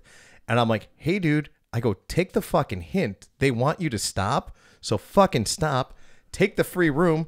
Let's take a bottle of Grey Goose. We'll call up some friends. We'll throw a fucking rager in your hotel room." And he's like, Yeah. "I'm not done yet." And I'm like, "Dude, come on, you're up a couple of grand at this point." And then I was like, "All right, dude, I, I can't watch you fucking crash and burn." I'm like, "I'm I'm gonna take a Uber, Lyft, whatever the fuck ever. I'm gonna go back to my house." And I'll go back to my house. And I'll see him on Monday. I was like, "Hey, dude, how did everything go?" He's like, "Man, I was up twelve grand at one point." I was like, "Dude, did you cash out?" He's like, "Nah, man, gave it all back." And I was like, "The fuck is wrong with you, bro? How? How? How?" I'm gonna fill you in on a little secret because I got gambling problems. if you show up with, uh, let's just say twenty bucks, and you're up like five hundred, in my gambling mind, because I have a problem, I never lost five or four hundred and eighty dollars. The money just didn't exist. I only showed up with twenty dollars. So if I make 500, then I lose all of it. Then I'm like, damn, I lost $20 that night. Not, I didn't lose 500. I lost 20 bucks. I see your philosophy on it, but it's also like for me, it's one of those that I've I played some pretty high stake poker when I was when I was going back and forth from Vegas. Like, Yeah. my routine was for whatever reason I liked playing at the Palms, and I would get to wherever I was staying at, like wherever hotel they were putting me up in for that weekend. And I would literally drop my bags off, and I'd be like, "Hey, can someone run me over to the Palms?" And they'd be like, "You don't want to gamble here?" I was like, "No, I really like the poker room over there." And it's a, it's a small poker room, but it wasn't like sharky. Like you would go to Yeah. the Bellagio, you would see like familiar faces of people like you saw that like on World Series of Poker. and I was like, that's, no, that's cool, dude. Yeah. I was like, nah, fuck that dude. I was like, that's fucking Phil Hellmuth over there. Hellmuth. I was like, nope. I'm like, I'll go to some fucking shitty poker room. So what I would do is, is I would get there and I like, I'd, I'd essentially just have like all the tip money I made on Wednesday, uh, working at Silk, and it'd be like a couple hundred bucks, and I would just change it and be like, yeah, I was like, fucking work at a strip club, take all my singles, give me chips. Oh, yeah. So it'd be like three, four hundred dollars. And I would sit there and I wouldn't grind, but I would sit there for like 10 hours if I didn't have anything to do. And I would be like, where am I at? And I'd just like, at, at some point where I'd be like, I'm hungry or like it's 11 o'clock. I should probably go shower, go check into my room, get ready to go, go out and go meet up with some friends and shit like that. Dude, I'd be up like three or four grand. And I'd be like, yeah. perfect. And I'd be like, all right, cash out, stack all my chips and turn them in. And that's how it was. And it was small enough it was small enough because you would start out with like I think it was like you could only the the table max was two or three hundred bucks. So I'd sit there and I would just clean people out, and I oh, was just like fuck yeah. And it's it it adds up over a period of time where it's like you know you're getting 80 90 dollar rakes you know so every time you win but you know you're playing 20 hands to get that basically Yeah. excuse me but yeah it- over a period of time you just start shooting the shit with people. You start Yeah. noticing small fucking things. And i was reading a bunch of body language books at the time. So like i'd be talking to people and i would keep dead eye contact with them. And i'd talk to them about like poker and shit like that. And i'd watch them fucking index. And that's where you look up and to the left. That's where um, you're sourcing the creative part of your brain. And it's usually when people do that it's They're because yeah. So it's a tell or i would see people do like the they would be rubbing their neck. That's a sign Mm. of stress. And i'd i'd be like pushing people hard. And i'd watch them do that. And i'm like you ain't got shit. Yeah. I'm like i'm gonna call your ass. You're bluffing. You're bluffing ass. You ain't got shit. Or I, i'd be talking shit. I'd be like yeah i'm like i got my favorite hands. I'm like my favorite hand i'd always joke is like pocket eights. And you're like and like an eight would hit, but I have like pocket aces, and people would be like, "Oh shit!" I was like, "I told you going in this, I got my fucking favorite hand." And I I'd show up and I'd be like, "Like you said you had eights." I was like, "I had aces. I'm sorry, dude." Yeah. And I'd end up hitting something stupid, like I end up hitting trips or something like that, or hit a full house on, or some fucked Dude, up shit like you're gonna have to show me. I want to start doing games. I heard of their games at like uh like at some of the bars around Milwaukee, and I want I really want to learn poker. I mean, I feel like I know like I'm I'm a beginner, Mm-hmm. so like you got to show me sometime like how to. Did you ever meet my roommate Lee? Uh, Lee Gook. He was a bartender. If I saw him, I probably know. him. I'll, I'll- show you pictures of him after the podcast. What him and I did was way back in the day, we were playing. We were playing at Ferraro's house. Like we would do Sunday Fun Day over at his house, and he has a he had a really cool basement out in Menomonee Falls, uh, out in Taylor's Woods. He had a poker table, like a professional poker table. I think he had a card shuffler and shit like that. and we'd play cards out there, and I'd play with his old man. Uh, he'd have, dude, he'd have professionals over there, and then he would have like huge games they did were for like thousands of dollars.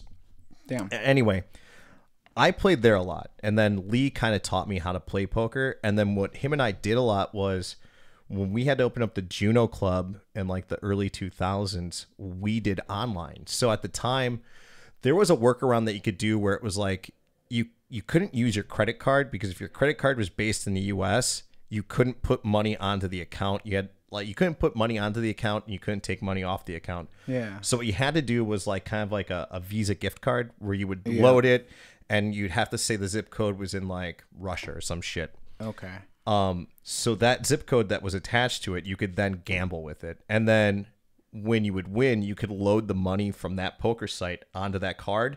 And then you would go to an ATM and you could pull the money out. Pull it out. Yeah. So what Lee and I did was when we had we'd had to be up there. I think our first when we first opened that place, we had to be up there for like four months nonstop, and there's nothing to fucking do up there. We were the only fucking thing. We were the only business that was there that was worth going to outside of like the bowling alley and the restaurant that was in this small town. Um, but we were making hand over fist out there. So what we would do after we got done with work is we would just we'd connect to the Wi-Fi and we'd start playing poker tournaments. That's tight. and that's how and then like we would be watching like i would download torrents of like video not video like we would do like videos of like how to get really good at poker. So it'd be watching this in the background and playing tournaments. Lee was a psycho. He'd be playing on four different tables at once. And i was like I have, i'm like i have no idea how the fuck you're doing this. Like i had to concentrate and play on one. And it was one of those that they taught you and they teach you this for when you're playing in like a, a real world game and when you're playing online is that you watch what each person does. So when the action goes to this person you're watching what they do. You're watching like are they looking at their cards? Are they playing with their chips? What are they doing? Are they taking their time? Are they calling right away? And these are things that you figure out like the habits that this person has of if they're calling right away what do they have and you make a mental note of okay so this person had um i don't know uh 10-9 suited and they called right away and you just start seeing that and you it's hard to remember it but the longer you play with someone the easier it is to remember because you just start seeing their habits more and more and more Yeah. Um, and that's how I got good at it. Is that like I was just watching what wherever the action was going on the table, I was paying attention. I was always looking at the person ahead to see what they were doing. Yeah. So I mean, it's a concentration thing, and for someone who's fucking ADD as fuck, like it was one of those. I was like, Who you telling? I was like, concentrate, or it'd be like one of those, like you'd see a you'd see like a waitress walk by, and you're like, "Hmm? what was I doing? What's my hand again? God damn it! Yeah, dude. I uh like when I got really into blackjack, kind of different, but I started kind of learning the poker hands through blackjack because the blackjack has the side games in their poker hand. So it's like blackjack on the main, but then you have the side bets that are poker hands, and uh, Wait, do they do that at Potawatomi too? they. I don't even know because they have digital now. Yeah, they do. They still do it. I don't trust those those fucking digital Dude, games at I. all. Fuck that, man. But uh, but I won like nine hundred dollars a couple months ago. I won like nine hundred dollars a couple months ago doing the side bets. Oh, really? And that yeah, I was like, oh shit, and that was uh, down at uh, Rosemont, like betting on the fights. Oh shit, yeah, dude. But uh, I used to work down there, dude. I used to work in uh, Bridgeview. Uh, I worked at Scores in Chicago, and I'd always, Oh, really? I, I would always drive by that, and I never got the opportunity to stop there because I was always, like, I would. It's an hour for for me to drive there and an hour for me to drive back. So I would Okay. usually get done at five in the morning, and the last thing I wanted to do was go, to a fucking go gamble. I was like, no, I want to go home. I want to go let my dog out and shit like that. But no, dude, I love that whole area. I was down there.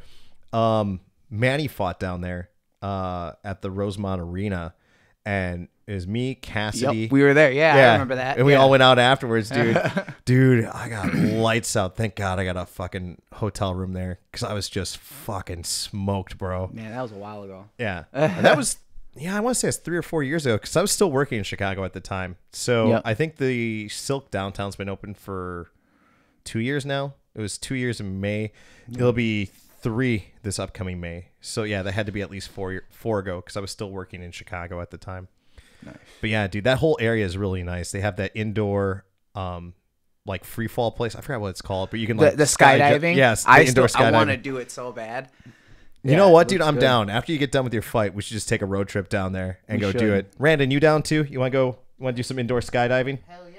All right, we're gonna do I some. would never skydive in person, like real life, but I'll jump in there. I'll try that. I was supposed to do it two or three years ago, and I was literally doing the class for it, and I was waiting. Like so, um, it's like in Kenosha, and you go down and you sign up, and I actually.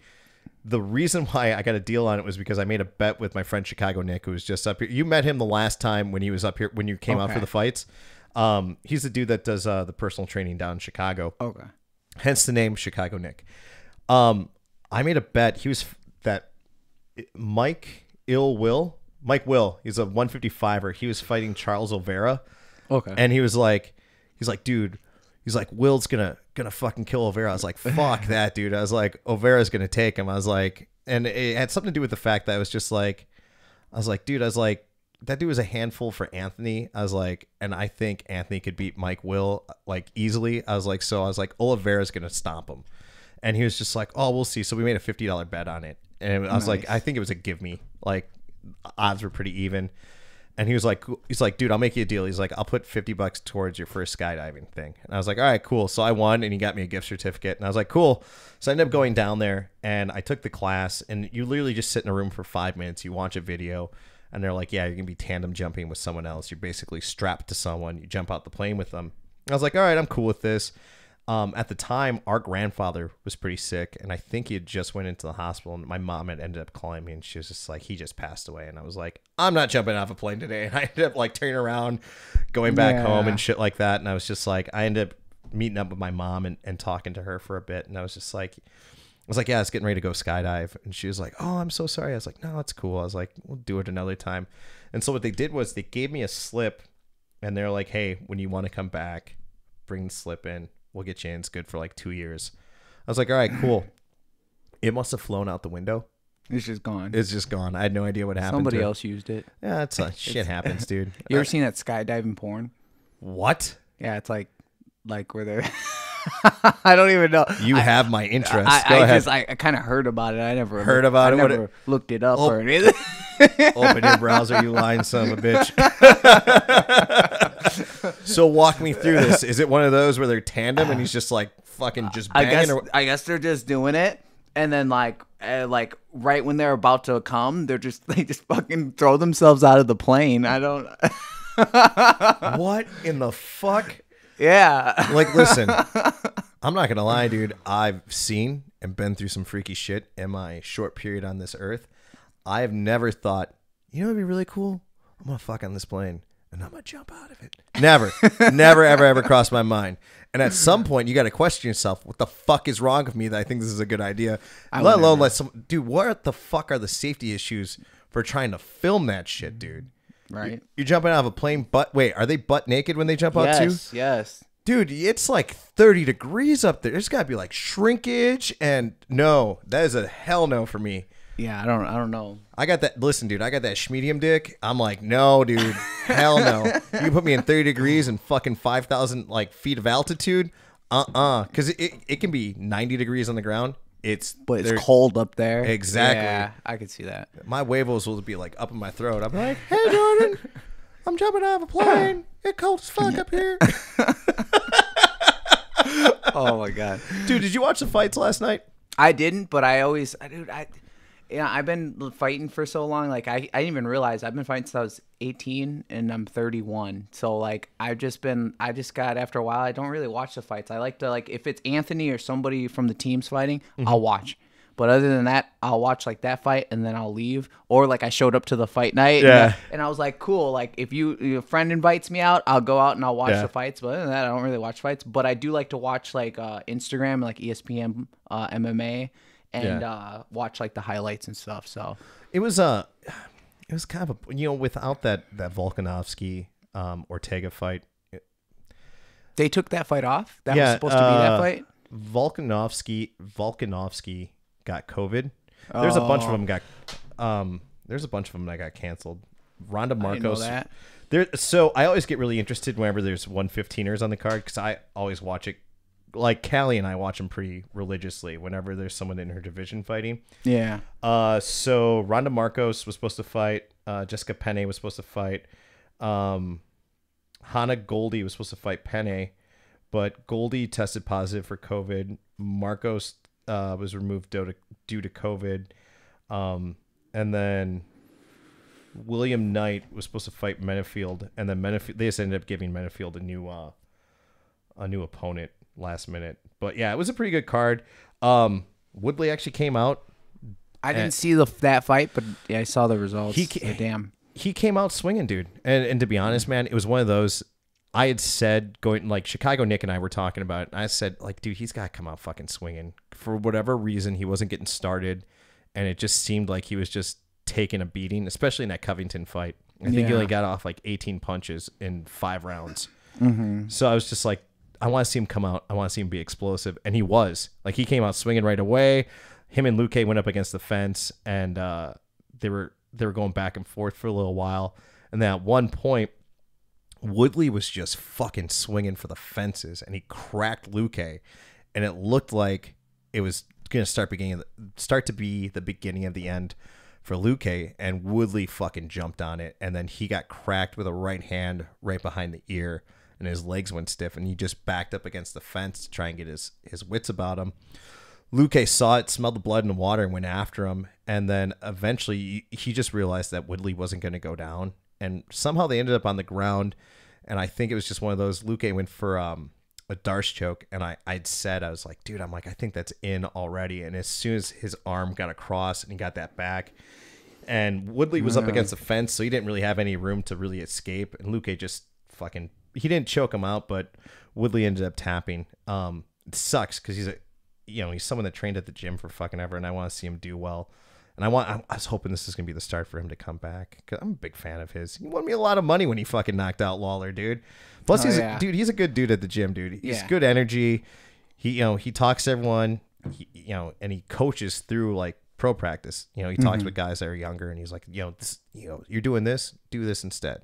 Yeah. Um, he's a lot like Manny in that sense, and I just want, I really wanted to see him to, to start making his comeback, but I don't know, man. Uh, the UFC it's been cutting a lot of fucking high payroll guys lately, so I'm hoping they keep them. But dude, they cut JDS, they cut fucking Overeem Yeah. and shit like that, and they're. I get it, but it's just one of those that you know those are staples for me whenever those guys are fighting, Like, especially JDS, dude. I loved watching JDS. That war between him and Cain Velasquez was fucking amazing. Dude, it's hard getting in the UFC and it's hard staying in the UFC, and that's why like I just remember like uh the one fight, my last not this last fight, but the fight before that when when the guy got pulled out or no TJ, so I won. But even before that, uh, basically it was like, shit, this is my last fight. If I lose this fight, I'm gone. Like it's just that's the only thing that kept going through my mind. And uh, I just I'm just like fuck. So the guy didn't make weight. I guess the next fight after my my win, and basically they gave me a one fight contract, and they basically they're like, we're not gonna re-sign you. So I was just like, you know, I'm sitting here like fuck, you know. And uh, then the guy didn't make weight, and then they're like, oh yeah, we'll give you another four fights. and I'm like, cool. So I made weight, and I was professional about it, and I'm like, dude, somebody's fucking looking out for me or something. Yeah. And uh, that's just been another motivation behind it. Is like, man, I got lucky, so I have three more fights left on my contract with the UFC. Um, unfortunately, I lost that one against Yusuf, and I, dude, the another guy didn't make, or no, the, another he didn't make weight, or he couldn't fight. So Yusuf came in. Uh, w- however, like a week later, I had to cut weight twice back to back. So Yeah, I remember that. I cut over 40 pounds in two weeks. It's just like I couldn't do it. And so my body, I felt good the first round, and the second, third round, I was my body was just like it gave up. Yeah. And I was just like fuck. So um, I just think from here on out, like moving forward, I I feel pretty confident and very good about like how things are gonna go, especially because I got the weight cut down. So What do you walk around at these days? Uh, I was walking around at 170, 175, Mm-hmm. but I started like cutting down. So now I'm 160, 165 ish, but like mostly 160. And So- that's where you start your weight cut at when you when you go into fight week, so or this last fight I was 170 like 171 and I started cutting down and Mm-hmm. I've been walking around at 160 for the last cou- like month. Okay. So that's so my weight's like real low, but I feel good here. So I'm gonna stay here after this. I'm I I'm getting older. I can't. I'm not 18 Yeah. anymore. I can't get punched in the gut or punched in the face and then pop right back up. Now I'm like, fuck, dude, you hit me hard. I'll pop back up. Yeah, I'll be like, oh, you know, I'll get up and shake it off a little bit. Like, you know what? I'm gonna go stand over there for like one round. you know, and then and then I'm like, cool, let's let's keep going. So Yeah. I uh you know the the couple of jujitsu tournaments I did the first one I did I remember when I was cutting weight, and I didn't know like where my weight was going to be. Um, shout out to Jen De Cristo. She was the one that she was like, you should do you should do a jujitsu competition. Yeah. She's like, you're getting good, and I was like, mm, I didn't think I was there. I think I was like a one stripe white belt, some shit like that. I was like, oh, dude, I haven't cut weight since fucking high school. I was like, all right, let's see how this goes. And I ended up, uh, I was 235 on New Year's Day, and I ended up cutting to 185, I think, in four weeks. Damn. Um, but I was 30, I think, at the time. And big Yeah. shout to a, a really long time good friend of mine, Jorge Benavente. He's a, a black belt over at, at the time, I think he was like a purple belt. Um, he's a black belt over at Crossover Okay. uh, off of Mayfair Road. Um, oh, those guys, over- those guys are cool. I know Yeah. Uh, Bobby, Bob Duffy. yeah. Dude, B- Bob Duffy and I, we started Adrian Serrano's together, and Justin Lemke was there. Yeah. At Adrian Serrano's, and uh, yeah, Bob Duffy, man, he'd be like, "I'm gonna give it to you as hard as you give it." and I was young, and I was, you know, if somebody punches me back then, I'm like, "Oh, I'm gonna kill you." So I tried to come at him, and he would just lay me out every single time. it's humbling, man. It is, man. But um, oh, going back to what I was saying. So I talked to Jorge about it, and he had done a bunch of tournaments already. He's like, dude, he's like, I got you. He's like, this is the routine you want to do. He's like, this is the diet you want. He goes, this is how you keep your strength up, uh, you know, as you're losing all this weight. And I was like, all right, cool. So I think the day of, I was 197. No, no, no, I had to be lower than that. I think it was like I think it was like 191 and I cut to 185. It was pretty easy. Like we sat in the hot tub and they just put that makeup remover shit on you. And then we sat in the hot tub with the towel. Albolene, Albolene, yeah. Yeah.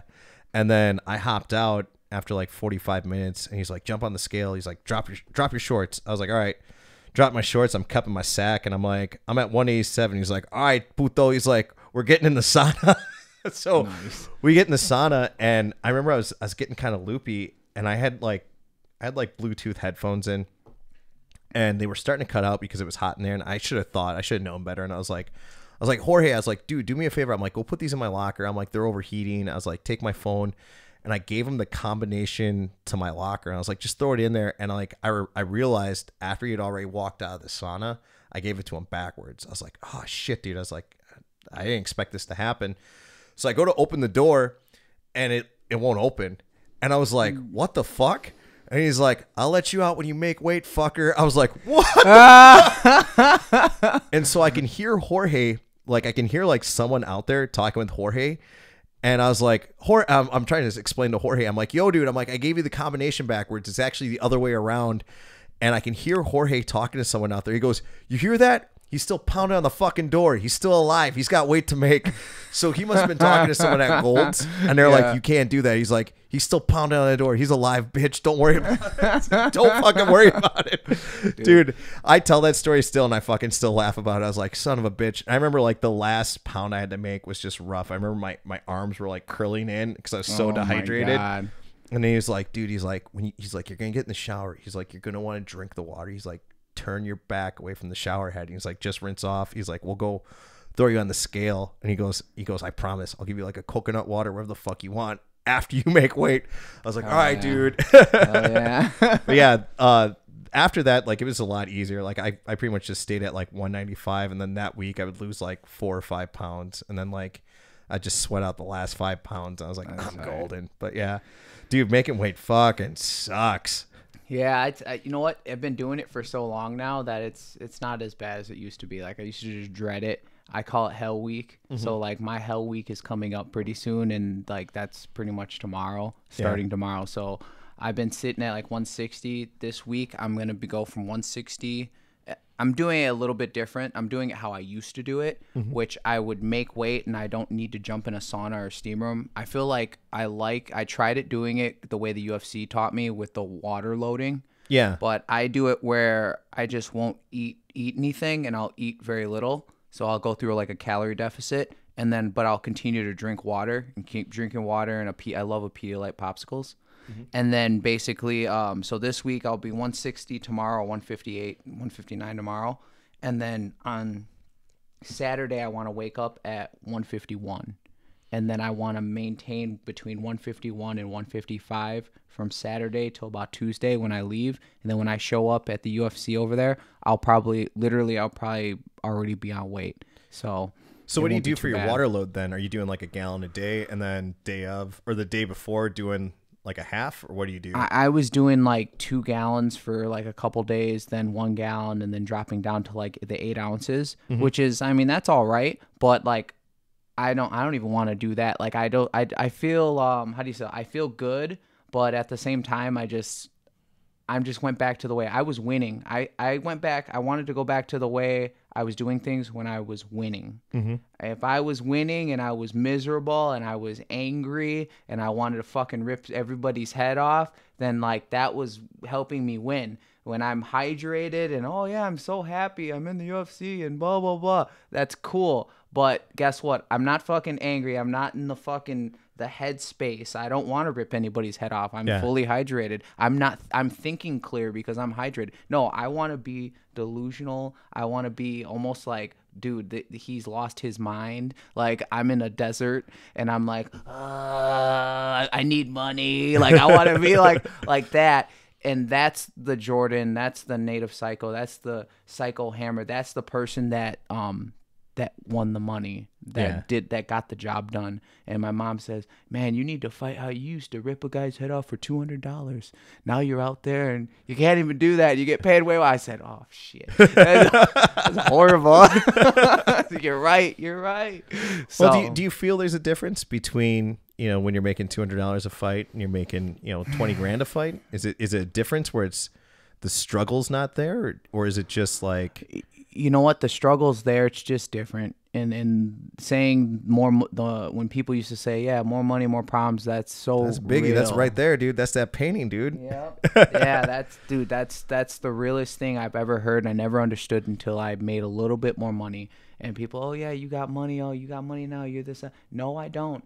Uh, you got to pay taxes. You got to pay percentages to people. You got to do this. My baby mama, she thinks I'm fucking rich or whatever, so she gets me in court. No, no, it doesn't work that way. She sees my finances now. She's like, "Oh shit." I said, "Yeah, you know." So Like I'm trying to get there. Give me give me a minute. yeah, give me a minute. I'm trying. So it's just, uh, you know, I just think that I was, uh, I worked so hard to get to the UFC and I worked so long to get there that when I made it, I, I'm not gonna lie, I was like, like almost like a relief, like I made it, you know. But I let off the gas. Yeah. And I was just like, you know, man, this was so hard. I went and fixed my body. My body's all busted up. Well, not it's it's it has its little here and there, you know, it's busted up, but I fixed most of it, and I feel better now. And um, yeah, I think it's just time to like literally step down and just be me out there, you know. Yeah. So my mom was right. I have not been myself when I'm out there. I'm I'm trying to be too careful. Oh, oh, if I lose or oh, if I do this, I'm gonna do it wrong. No, I just need to go out there and punch a motherfucker in the face and rip his head off and, and smile about it and love it. Cause I, I do, dude. I have a lot of fun when I hit people and when I fight.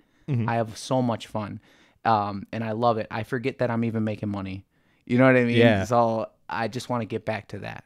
You know? Yeah, yeah, I mean, it's it's tough, man. It's you know, people lose their motivations, or like I I, I kind of get what you're saying. There's that sigh of relief.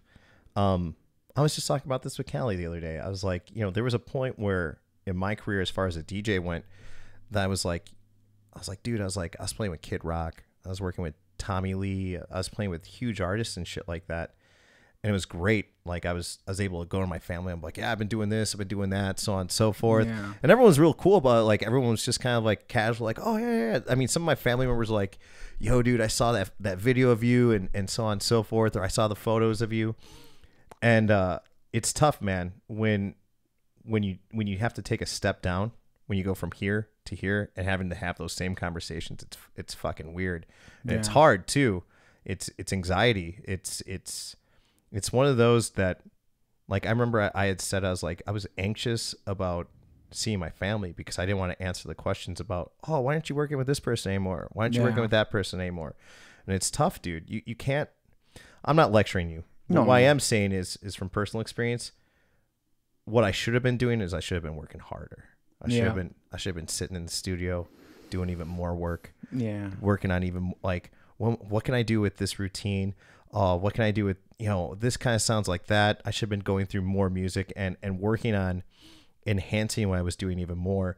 And it's it's crazy because I don't I don't really think I'm that explosive of a DJ per se. Like I know I can throw a party, but I don't I'll sit here and cut like I'm not like a old school DJ AM who's cutting into records and shit like that. I'll blend shit and I'll, I'll keep going and shit like that. But Yeah. yeah, man, it's it's tough. And then getting unmotivated, like all through COVID, dude. I haven't been DJing, so I'm just like, I have people that will hit me up and be like, "Can you do this last minute?" And I'm like, you know, it's tough. I don't want to do it without a crowd. I don't want to like. I don't want to do like it's not without a crowd, but no dance floor, not having that energy to feed off of. Actually, you know what? hard. That Yeah. kind of brings me into a good question. You fought with this empty state like the at the Apex Center with no crowd in there. Is that different for you? Is it yeah, it is. It is. It's nice because you can hear everybody and it's like cool, whatever. But dude, I get excited. Like I just sure always remember like my UFC debuts here in Milwaukee against Dan Ige. Dan Ige's fucking murdering people now. And, Yeah, he's And- top ten, dude. Yeah. I saw that on your record. I was like, dude, you fought Ige back in the day. I was like, god damn, that's a killer. Yeah, I'm just like, uh, and then uh, that's just depressing. I want to circle back around to him too, but I need to win. But uh, I just remember, yeah, hearing everybody like when I did something, I'm like, oh yeah, like I am doing something right. I'm doing something right. I just need to keep keep doing that and kind of circling around to what you were saying, like, dude, I uh, I was I was so like there was a short period of time where I wanted to prove myself to everybody because uh I felt like if I didn't make it to the UFC, like I had failed. Like, you know, like I'm a complete failure and you know, I put all my time into this thing and uh it just, you know, just oh, hey, what are you doing 10 years later? And it's like, you know, yeah, you still fighting and I talked to some people before the UFC and that's kind of like how they talk to me and I think it it's like I don't think they meant to like hurt my feelings or meant to like like be like that with me mm-hmm. but it's like i could see it in the way they talk to me and the tone of their voice like oh yeah you still doing that you you still doing that fighting like as if i was like a joke mm-hmm. and it offended me but i never said anything and i was kind of like okay whatever cool and then when i got signed to the ufc you know the same people oh man we knew you were gonna make it did you did you know I was gonna make it? Because it didn't seem like you. You know what I mean? Yeah. You said you you were treating me kind of funny, but it's okay. I'm not gonna sit here and rub it in anybody's face. Um, I just had to let at least over the last six months, even over the last year, I needed to let go of that. I'm not trying to prove myself to anybody. I'm trying to prove myself to me. I have my son. I have, you know, I'm sorry, I get super emotional about that. No, it's got- all good, dude. dude i'm like i'm not trying to prove myself to anybody i just need to like go out there and fucking be me and uh have fun you know There's there's a couple of things that with what you said makes me think of. Number one, I've I've too had I've been in that situation. You good? yeah Okay. man, i'm sorry i'm like oh No, no, it's all good, man. It's all good. This is a safe place for you to talk, man. I've been in the same place where you've had people. I've had people come up to me and be like, "I'll, I'll like a high school reunion," and they're like, "Dude, you're still DJing?" I'm like, "Yeah, dude. I'm really good at it. And, Like, I've made a lot of money off of it. I've got to see a lot of this world on other people's money, and and, Yeah. and it's great. I've had a lot of free vacations. I have amazing fucking stories, but there's that weird thing where people are going to talk about you. The same people that talk shit about you are going to talk about how they met you when you're really successful. And the people that doubt you, I always thought success will be my best revenge.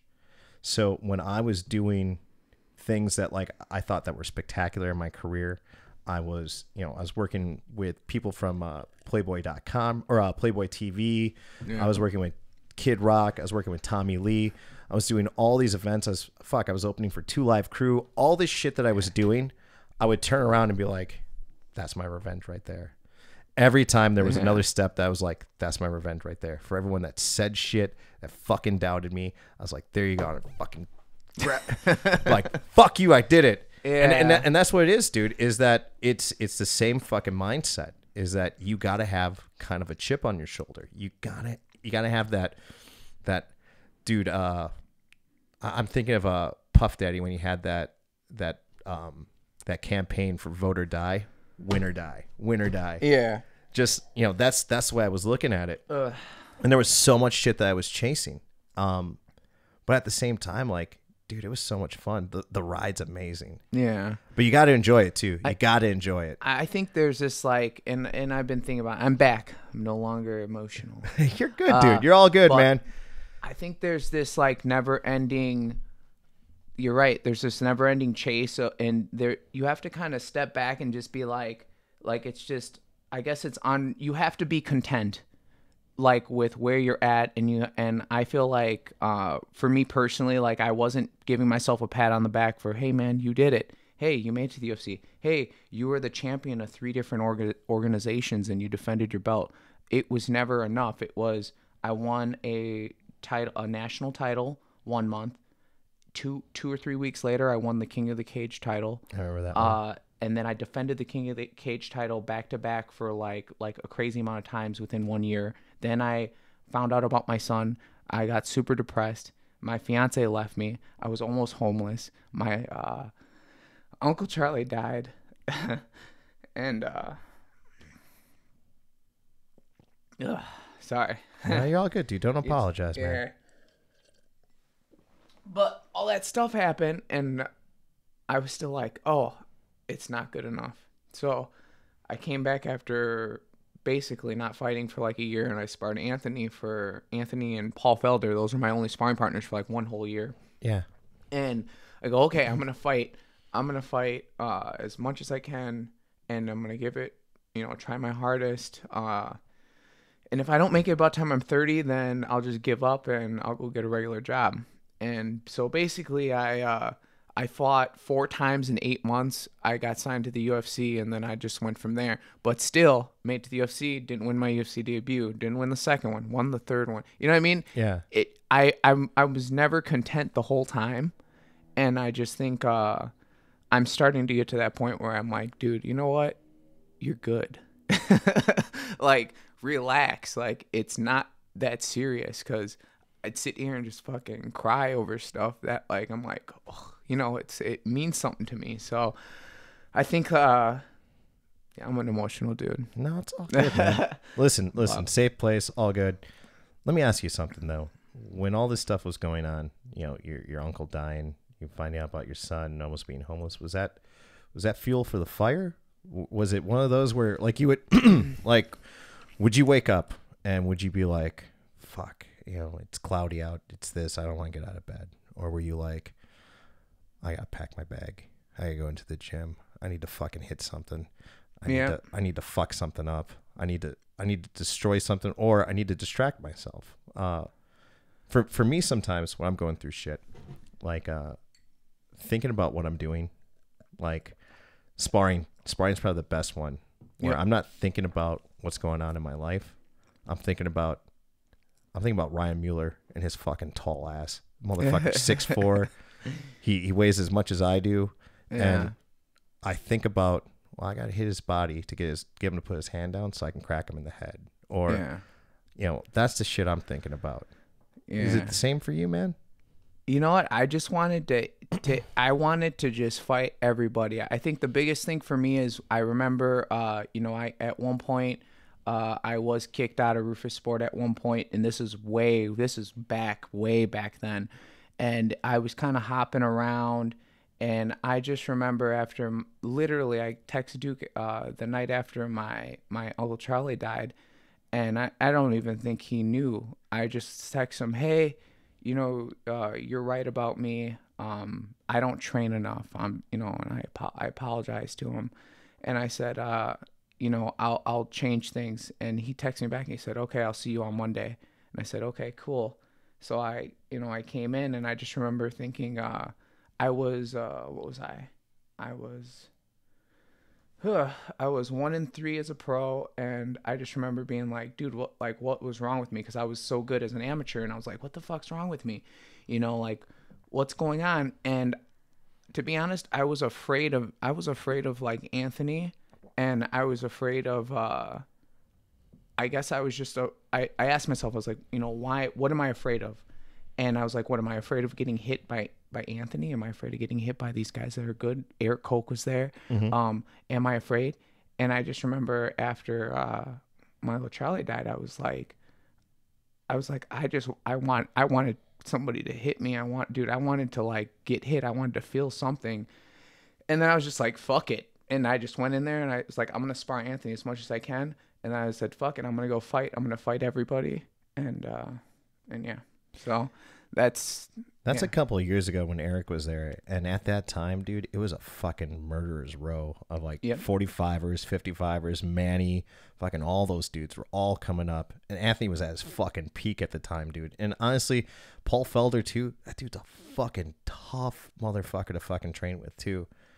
You know, you got you got through all those guys, and you absorbed all that knowledge, dude. You can go in there, you can do fucking anything, man.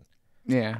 Yeah, dude. I, I believe it. And you know, it's nice being with Manny and, and being around Sergio and being around Anthony and being around all these like positive people. And, you know, Manny even the other day and even Rafi on Stotts, dude, they're like, dude, you're you're a ba-, they're telling me this, you're a bad motherfucker when you go and you just do. You just go. And I don't think they realize like how much that means to me. And I'm like, man, like, or I saw I was grocery shopping and somebody recognized me. Like people recognize me in Vegas now, which is like really weird to me. And uh, they're like, man, you are so. Oh man, I saw you. Some people like follow my fights from like you know six years ago, and I'm like, Yeah. that's fucking cool. And in my head, they're probably looking like, oh, you know, from the way they're treating me, I'm like, they're like, oh, Jordan, oh, Native Psycho, whatever. And in my head, I'm like, man, you're like fucking awesome. like It's weird, isn't it? Yeah, Like, like, when people come up to their you, like they know they know your shit, and you know nothing about them, and they're and they know they know what you've done in your career. Yeah. They know what you've done, so on and so forth, and they can recite shit to you, and you're like, I have no idea who the fuck you are, and it's Yeah. it's extremely weird when it's so there's. in the microcosm that is social media, there's your local social media, and there's everything outside of that. There are people that will that will hit you up, and they'll you'll see like the random like add me as a friend, so on and so forth. I don't know who the fuck they are, but I'm like, uh, I'm the older I've gotten, I I keep my circle a little bit tighter now. yeah, But it's weird when you go out and people are like, dude, it's you. And I'm like, yeah, it's just me. You want to do a shot with me? Whatever. And they're like, Yeah. no, dude, like I heard that mix that you did, or you posted this live set, so on and so forth. Or, or the really weird one now is like people will come up and they'll be like, dude, I'm watching your podcast. Like, dude, you're, you're doing That's really cool. well. Like, you sound real professional. Or um, I get a lot of feedback on that, and it's weird because it's strangers now. Where like before a lot of this, tight. yeah, and it's just like it's crazy to me. Um, Oh, yeah. But having people come up to you is just it's it's weird. It's I remember um when I was a, when I was a lot younger, I didn't handle it really well. Like especially when I was out, I would drink a lot. Well, I mean, I drank a lot to begin with, but as soon as it got to that point of where it was uncomfortable, this was my crutch. This was a vodka soda. I was just like, uh huh. yeah, And I would always keep my drink between me and whoever else because I was just so uncomfortable. Where people are asking you shit about yourself, like, what was it like to work with so and so and all this other shit. And I'm like, oh, fucking Bob's cool. I introduced him to his girlfriend. And they're like, that's so fucking crazy. I'm like, they've been together for like a year and a half now. I'm like, I don't know, dude. I was like, I, I don't see her anymore. I was like, Yeah. I, I worked with him once, so on and so forth. And it's weird, man. It's just fucking weird. But I always just try and be cool with everyone. Uh, I always just, you know, it, it's weird. It, it's you, you can't explain it to people that, that don't experience it. It's just weird that people can come up, know exactly what's going mm. on, and you try and move on from it. But it's also mm. one of those cool things where it's like it's positive reinforcement where you're like, I'm doing something right. Shit, Yeah. dude. Like my mom will tell me stories. I don't know if you get the same thing from your mom. Like my mom will come up and tell me she's like, "Oh, I ran to so and so." Like cuz my mom Yeah. still lives in Oak Creek. It's like, "I ran to so and so. They went to high school with you." She was asking all these questions about like, "Are you still writing? Are you still doing music and all this other shit?" And I was like, "Holy fuck, I haven't seen that person in 20 some fucking years." I was like, "They're still fucking they still know that that's what I was doing." I was like, "God damn, dude, it's fucking crazy." Excuse me. But yeah, dude, it's it's nuts. Does your your parents, your family ever get shit like that? Oh yeah, yeah, all the time. Like my mom, my mom is you know my biggest fan, and yeah, so she'll like Your mom's tell cool me- as fuck, by the way, dude. Oh yeah. yeah, she's always down to down to clown, down to party. Hell yeah, dude. You met her at uh, what Taylor's? Yeah, yeah. Yep. I was like, I was like, are you Mama Griff? I was like, come here, let me get a big hug.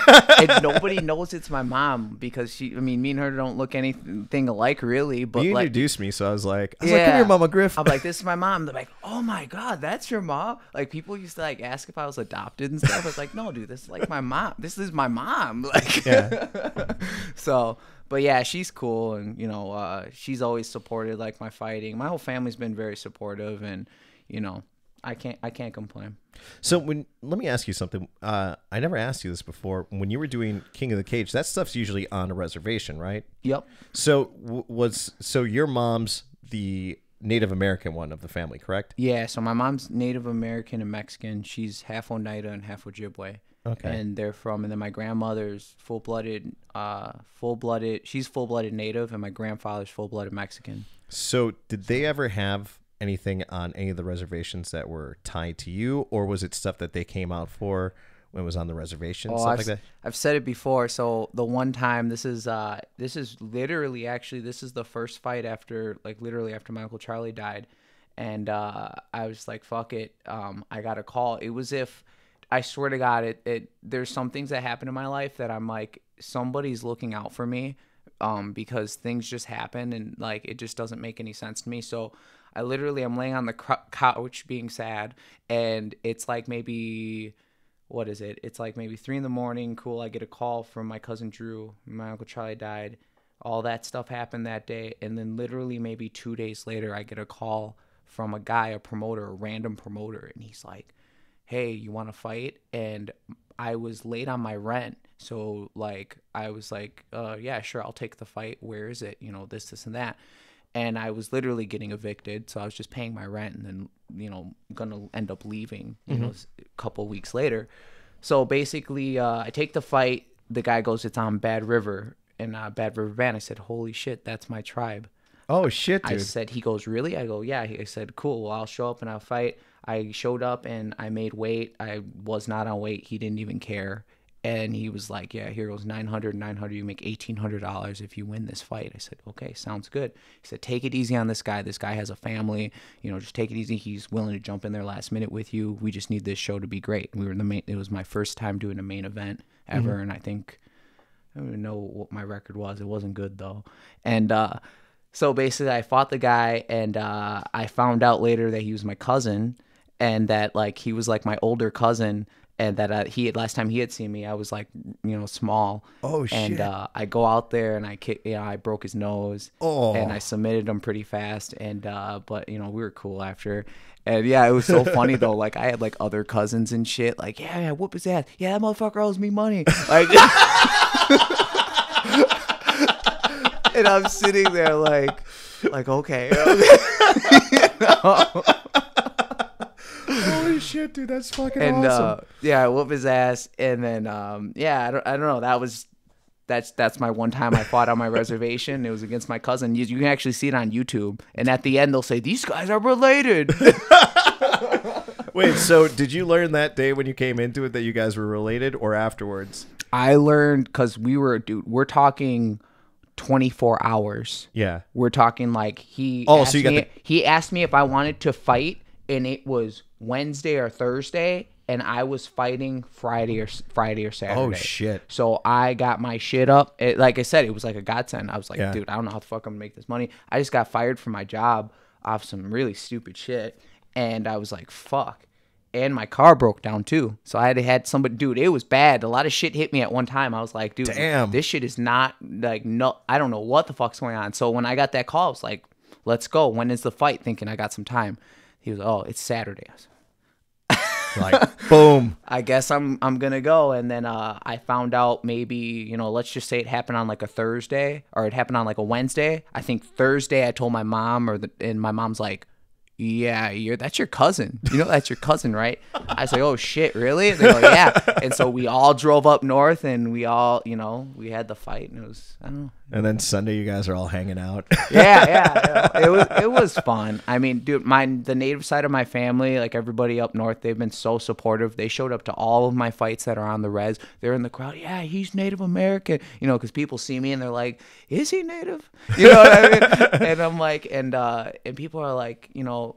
kind of question like why does he why does he you know say he's native and this and that well it's because my grandmother like i didn't know my dad really or any side of my dad's family and uh my grandmother's native american i spent a lot of my time with her so she was like hey, jordan wherever you go you know let people know that you're native american and blah blah blah and so i'm sitting there and duke's like you know, we should you should really start representing your roots. You know, let's call you and at the time it was Psycho Hammer and I was really like feeding into that like that mind zone like I'm gonna fucking kill somebody, you know. Yeah. And Duke's like, here, you know, let's call you Native Psycho. Let's call you Native Psycho. And Yeah. so we changed it to that, and then I had won the titles and stuff like that. And all of my fights were on the res, and so my res, the family from the res, they'd all come to the res, different yeah, reservations, dude. and they'd rep super hard. So That's fucking awesome, man. Especially when you got the, the whole family and the the whole tribe behind you too. That's crazy. Your first fight in your on your uh, home tribe, you had to fight a cousin, dude. That's Yeah. a, do you know what, dude? That's a really good story, man. yeah, so people are like, no fucking way. I'm like, they're like, that doesn't sound real. I'm like, it happened.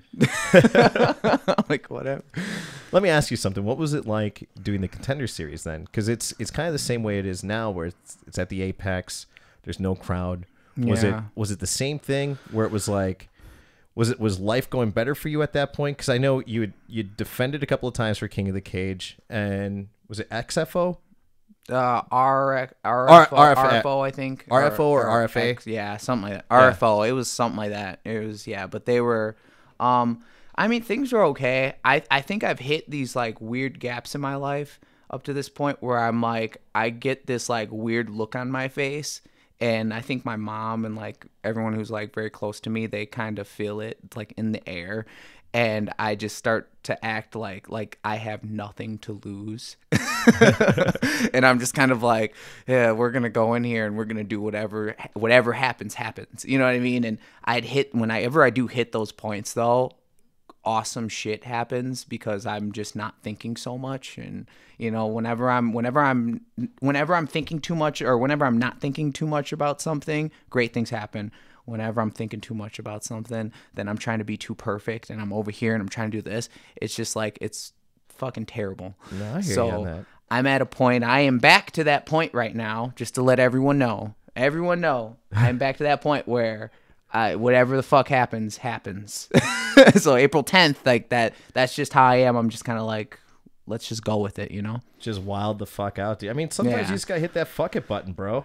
yeah for sure and just it fucking helps. go, yeah, go out there and It get fucking wild, dude. So. Just no fucking safety net. And just be like, fuck it, man. Whatever happens, happens, man. yeah Improvise, fucking like Diamond Dave from uh, Van Halen. You gotta hit the ground running, bro. Well, my my biggest thing used to be like, man, and I've heard other fighters say it, and it was kind of like it, you know, I've when I heard others, when I heard somebody else say it, it made me feel almost better that I wasn't the only one thinking it. You know what I mean? I'm not crazy, you know.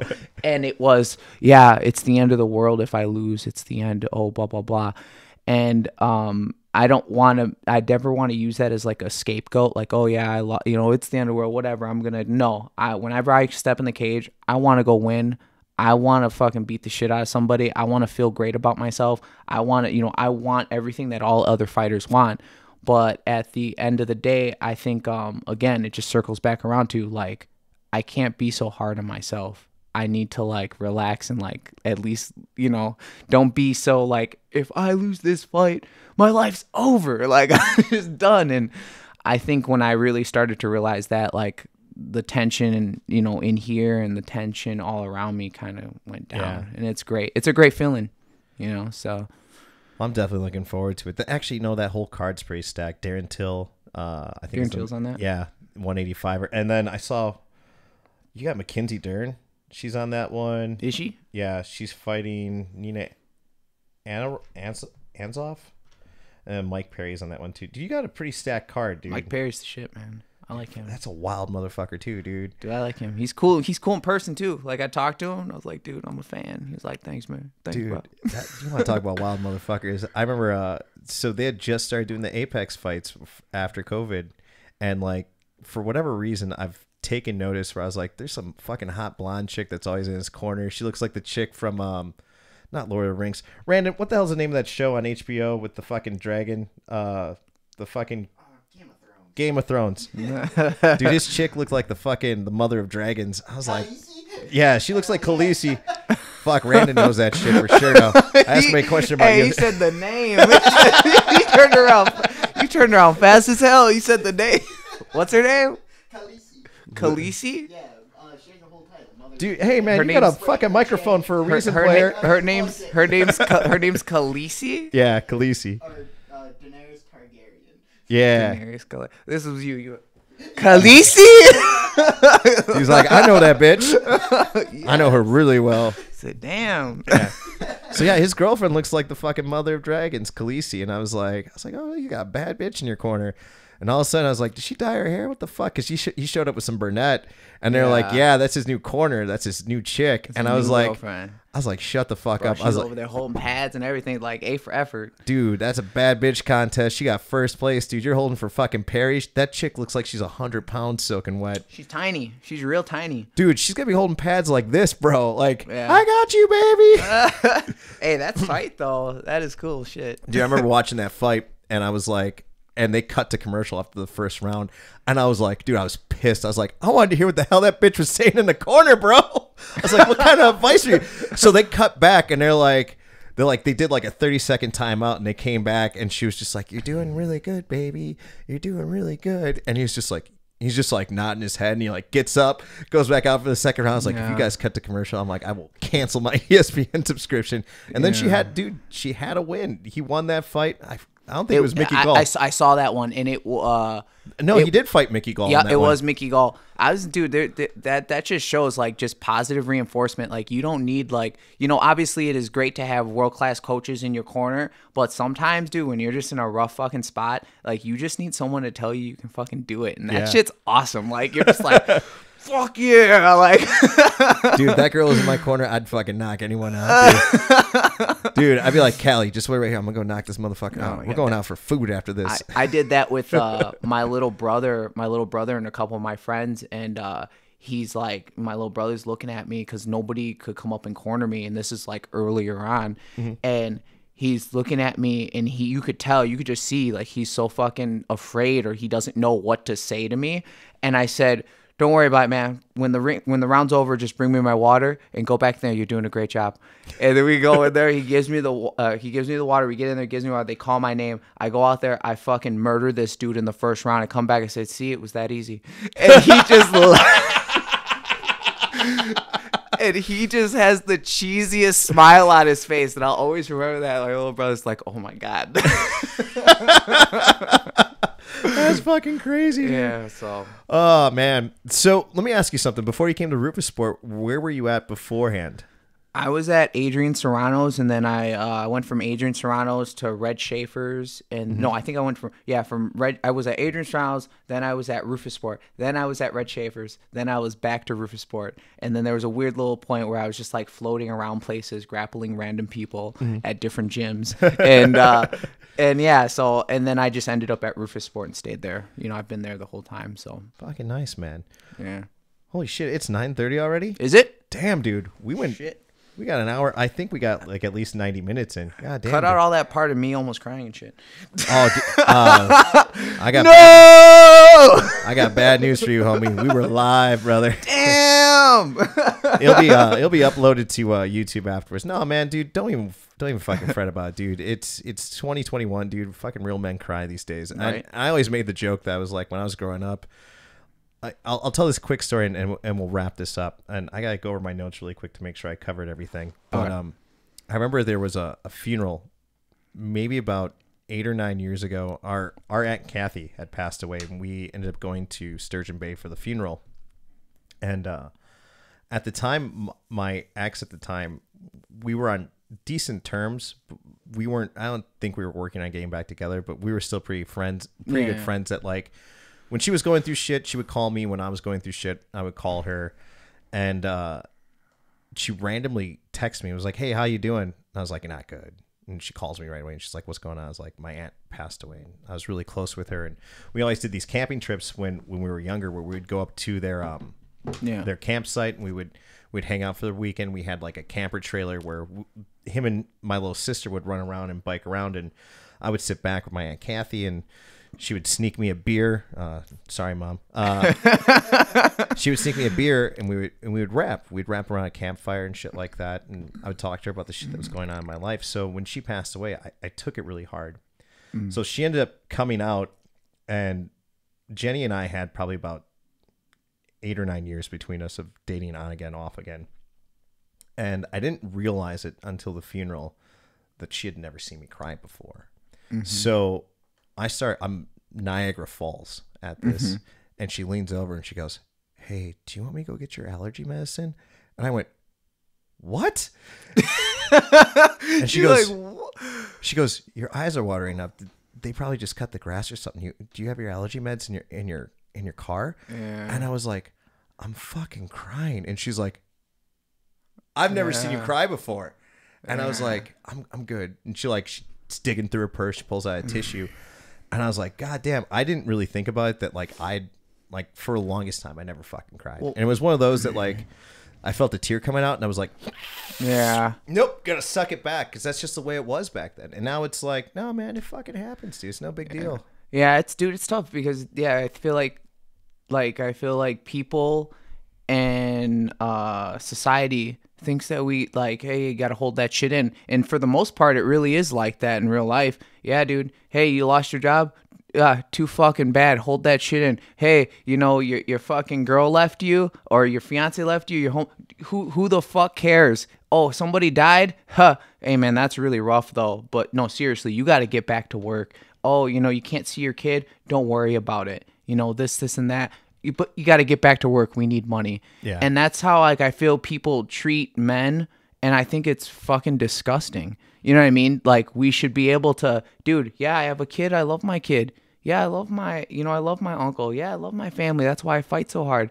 Dude, if I want to cry because I lost something or because I'm broke or because I'm having a really hard time, you should just let me do it and not shame me for it. Yeah. And I think that's like that's the most hardest thing, especially being in like for a fighter or it's hard for any man, but when you're a fighter, it's like you should be the toughest motherfucker ever and I'm the I'm I can be the first one to look into the camera and say, "Look, when it's time for me to be tough, dude, you could come at me with a bat and hit me in the head and I'm going to be like, "Okay, motherfucker, like let's go." But like, yeah, there's times when I just cry. I cry all the time to be honest, so I, you know, what it is. the last, the last good one I had, um, I had a friend, uh, Allie, that passed away about two years ago, and that was that was a hard one. I remember uh, I was sitting right on those stairs, and I was I was kind of typing something up because I, I didn't know I didn't have I, I wasn't talking to anyone about it, and I kind of just typed something up so I could write it out, and I'm writing and I'm just pouring tears. And I mean that was probably the uh,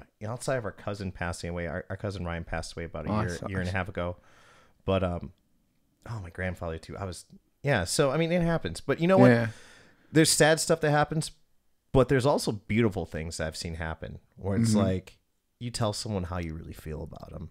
And you, Yeah. you feel that tear coming out, and you're like, you're like it's the fucking real deal right there. Don't be a pussy, Jordan. No, like when when it comes out, I'm like, yo, that's that's that's the realness. That's the realness coming through. For real. That's the realness, you know, being shown.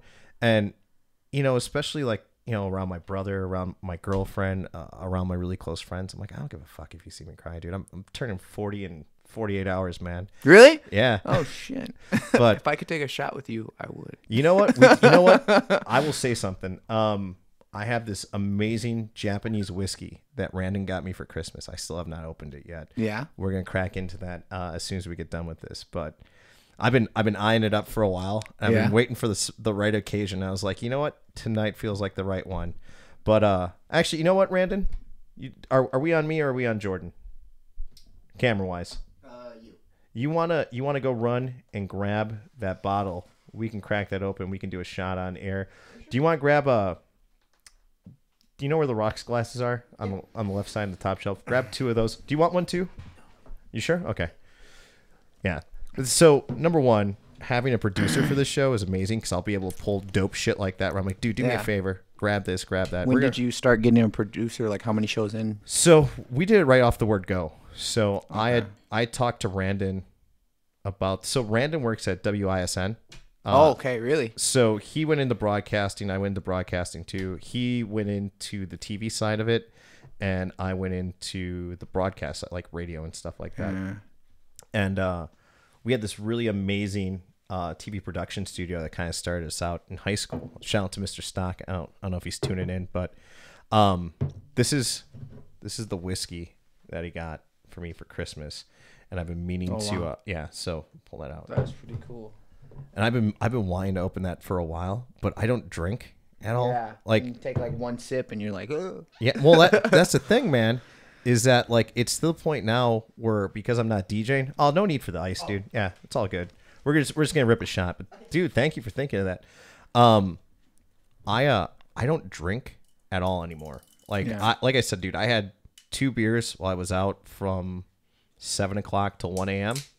And then I came home and I had a beer, and I remember looking over at Callie. I was like, "I'm fucking smacked." I was like, "We need to go to bed." lightweights. Yeah, dude, oh, I'm yeah. such a fucking lightweight I'm now. the same way now. I could go out, drink a whole bottle, be all fucked up, and then wake up and go to work the next day, Yeah. and then go train too. Now, no, I'm done. I'm down for two days. Dude, I used to. uh I've talked about this in the past, where I would go out to like four or five in the morning, and I'd get up at nine, and I'd go hit 11 a.m. classes, and then I'd do I'd do 11 a.m. kickboxing, noon jujitsu. I'd go home and catch a nap, and then I'd go fucking DJ afterwards. Dude, that Yeah. shit was. I I can't believe I did that for so many years. Where I remember at one point, um, who the fuck was I sparring with? It was like a Friday or some shit like that. I'm gonna give I'm you a take- short one. Yeah, just give me a little. Here, you know little what? You drip. pour because it's it's hard for me to talk about it on the mic. Give just a little guy right there. That's you go. perfect. Just a little drop. of Yeah. Just so I can taste it. Ooh, it smells good. Yeah. It actually smells really good. Oh shit. Yeah. Randon, good Like- ca- good call on this, man. Yeah, it smells like. Did some research. What is this? So this is a uh this is a Japanese. It's whiskey. Yeah, it's a blended whiskey. Usually, I'm like, oh, Um, yeah, Japanese. Here, cheers, brother. Thank you for doing the podcast, cheers. brother. Thank you. Thank you for having me. Sorry for being so fucking late. Dude, it happens. I was uh Oh, that goes down so smooth. oh shit, dude. That is like that's dangerous. That's money. That that might that might disappear. That might disappear on Tuesday. I'm just giving you the heads up now. Yeah, that is dangerous. But um, no, that's good, man. We'll we'll crack we'll crack that back open after you win your fight. Yes, for sure. but um, what was I gonna say? Uh, you know what? Let me make sure I got everything covered. Um, once again, I'm gonna remind everyone uh, if you're watching this on YouTube, like and subscribe. Uh, there's no real bonus to it, but you get the updates on whenever we do stuff. I've been debating about whether or not. uh, Do you are you on Reddit? No. Okay, I got. I'll show you some shit afterwards. What is Reddit? Reddit is another social media, but it's a it's like a picture and video. Okay. There's it's not so like the way Facebook is set up, you can do text, you can do pictures. It's a lot like um it's an extension of 2chan where it's like a lot of pictures and stuff like that, but there's different sub what they call subreddits. Excuse me. One of them I follow is fight porn, and it's just like people who got their cameras out, fights pop off, and they fucking post them and shit like that. Oh.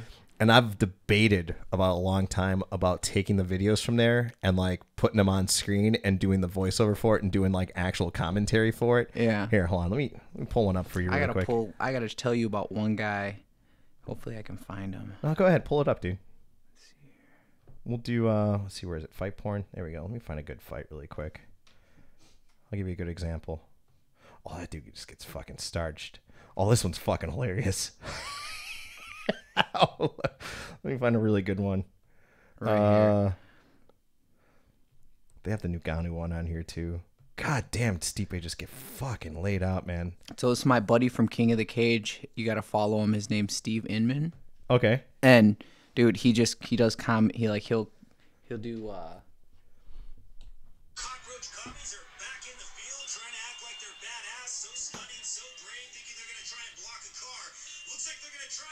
nowhere. Send that over to me. I want to follow that guy. Oh!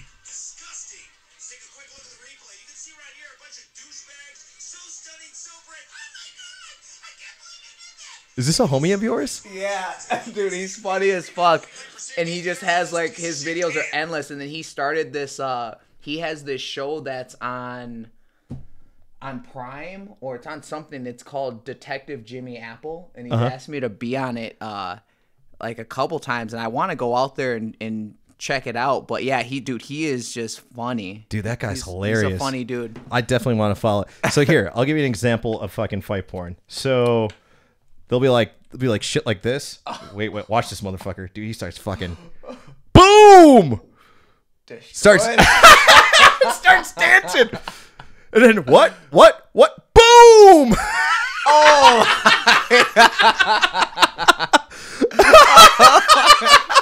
Dude, this shit's the best. Oh. Dude, a shout out to my homie Ryan Parks. Dude, him and I, all we do is we send this shit back and forth to each other all fucking day. And I was like, bro, I was like, I gotta do voiceovers for this shit because it's just fucking hilarious. But it's like, it's quick prep. What else we got on here?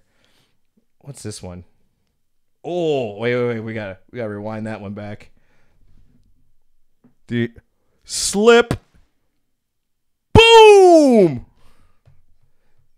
Dude, these Brandon, are you getting these on camera? Yeah, I'm getting them. All right, fuck yeah. Oh, this fucking dude. This dude gets all right. So this dude's he's in a tube in uh in England, and he's been talking shit to all these black dudes. Just fucking lays them the fuck out. He was saying all this racist shit. Oh. Ooh, put him, sent him back in time.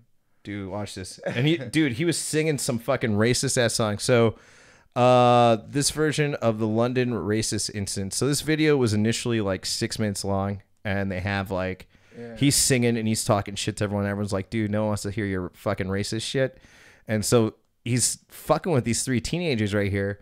And he's like, he's talking shit. The guy's not saying anything. He's just trying to walk like on. his size. Too. Now, now, blue jacket. Oh. Boom Damn. sent that motherfucker to the astral plane.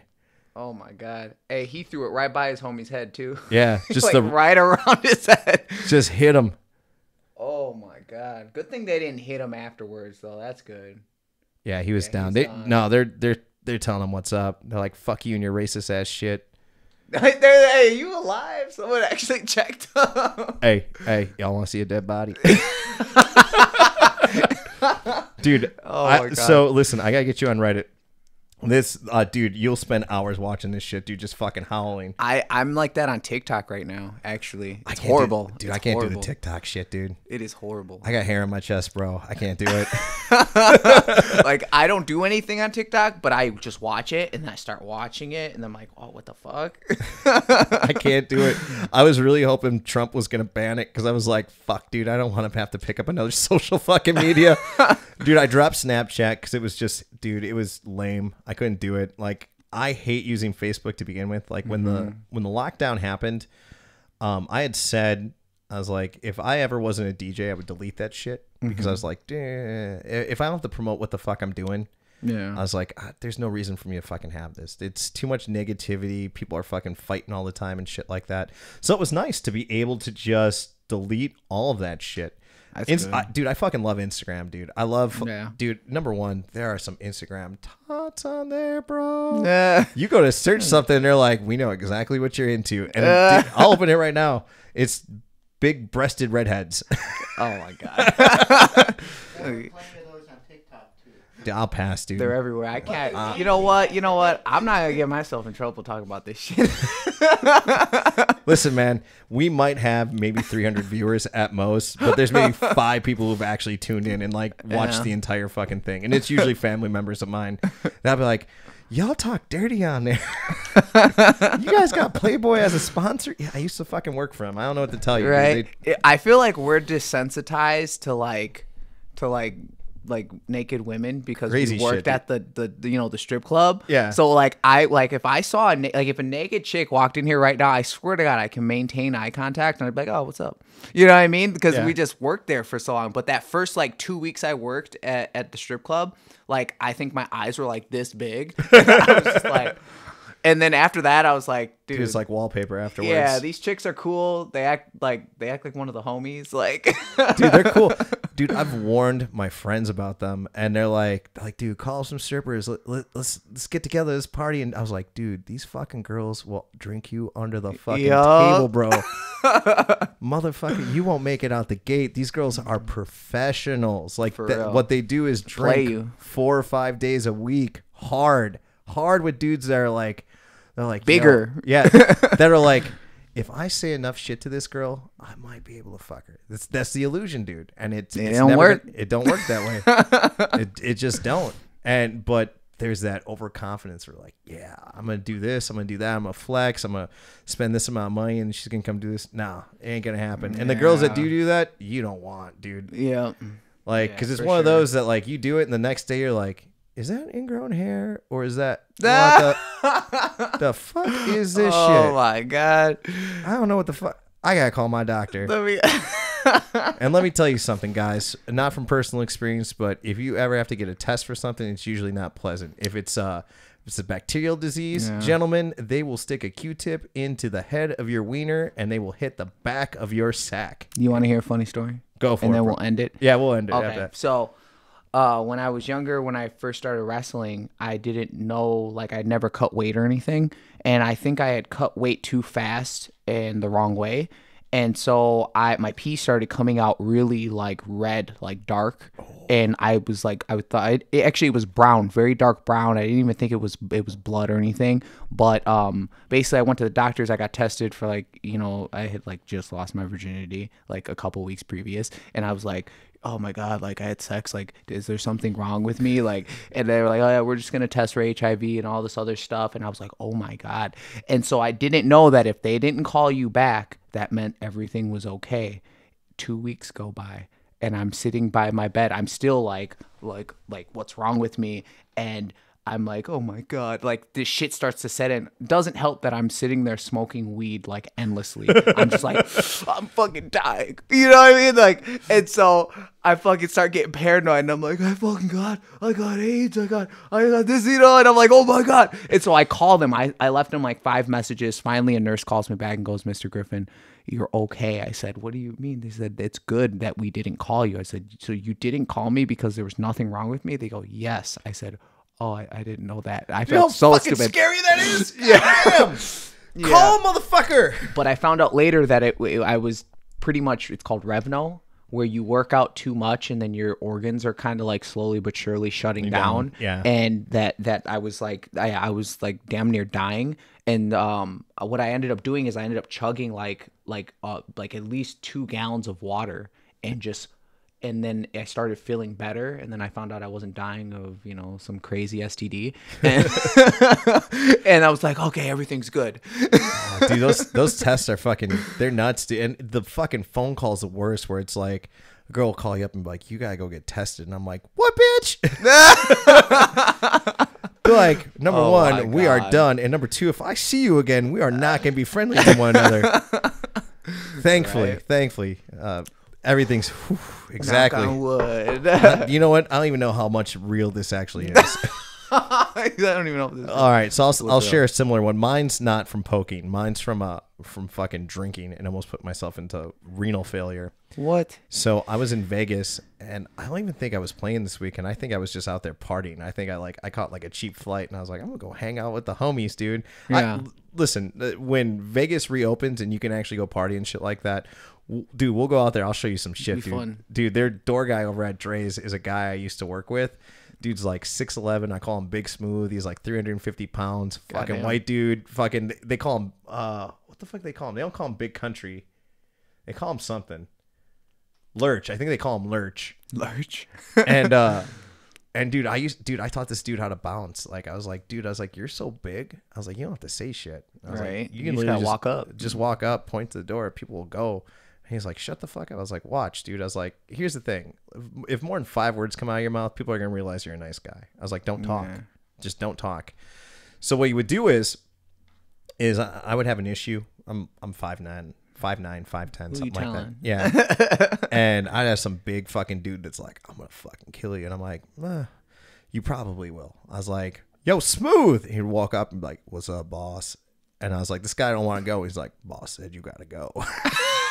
That's and they, they would turn around and they would like literally like look right into the center of his chest and then like look up and he'd be looking down on them and he'd be like, yeah, I'm going to go.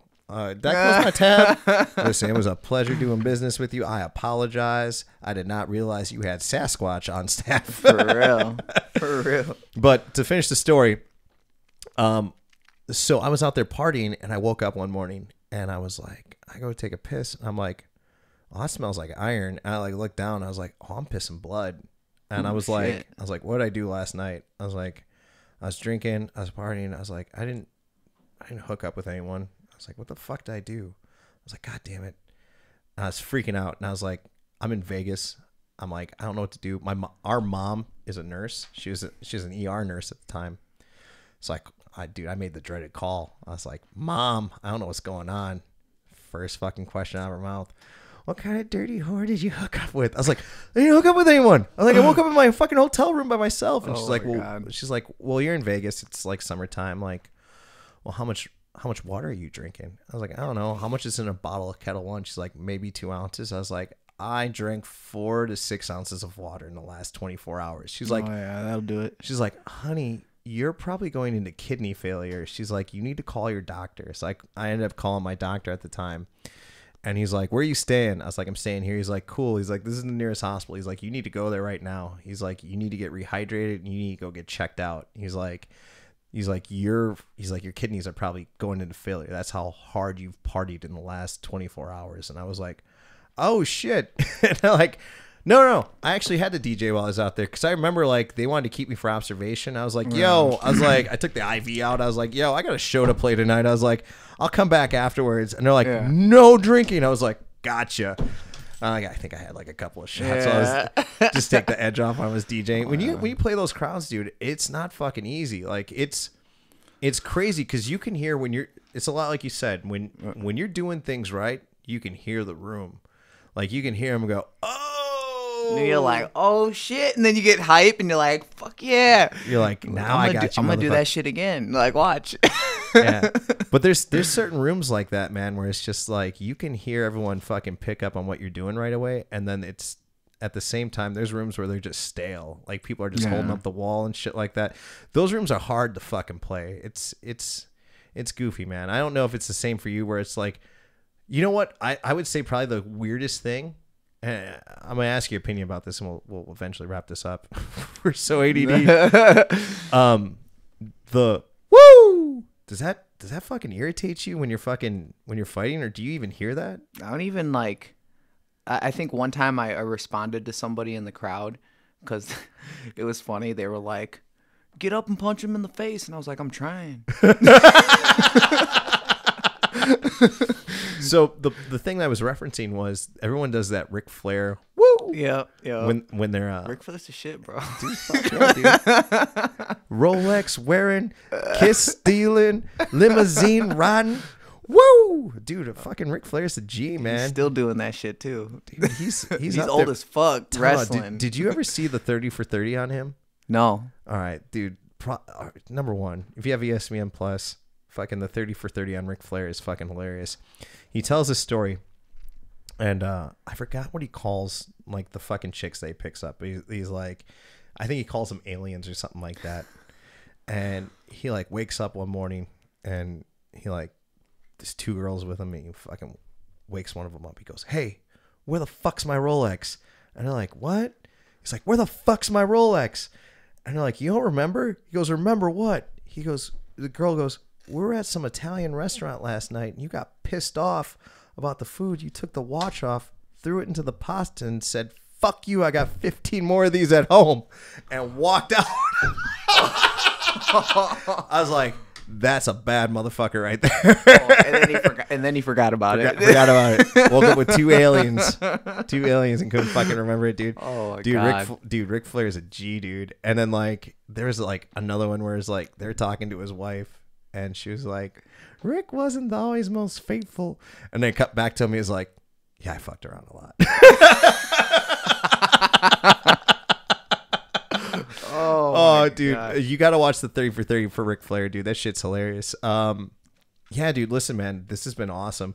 Aside from you being fucking late, dude, congratulations. You were the first guest to be way fucking late by an hour, brother. Leave it to me.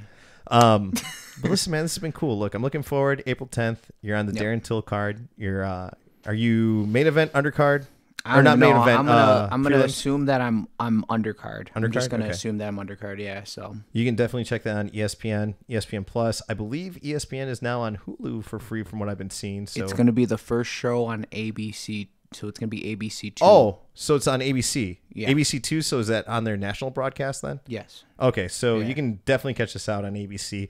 Ooh, that's probably why that card's so stacked, dude. Oh, they brought out the big dick energy. Oh yeah, Yeah. right. They're like, oh, we need the showstopper. Call us the native psycho. For real. Get him in uh, here. we need an excellent knockout. Listen, dude. Uh, once again, everyone, if you're on YouTube, like and subscribe. If you're on Facebook, thank you for tuning in. Uh, once again, shout out to our sponsor, joinplayboy.com. Click on the support support Zero Cool Podcasts and subscribe. There's a weekly gallery that is up, and it changes every week. Uh, once again, shout out to Bobby from Champions, my grandmother Mary Lou. Uh, shout out to Manuel Sanchez uh, fighting Patricio Pitbull next week. Jordan Newman also fighting on the same card. I believe I talked about that in the beginning. Now that I'm saying it, uh, any other notes? Jordan's Uh, fighting. Yeah, Okay. um, yeah, Jordan Newman's fighting, and then Askren's fighting Jake Paul April 17th. I was still going to pull that up, but fuck it. We're out of time. It's okay. Randon's, Randon's got to work in the morning, so we'll give him a break. All right, listen, everyone. Thank you for tuning in. That's it. Peace out. Mahalo.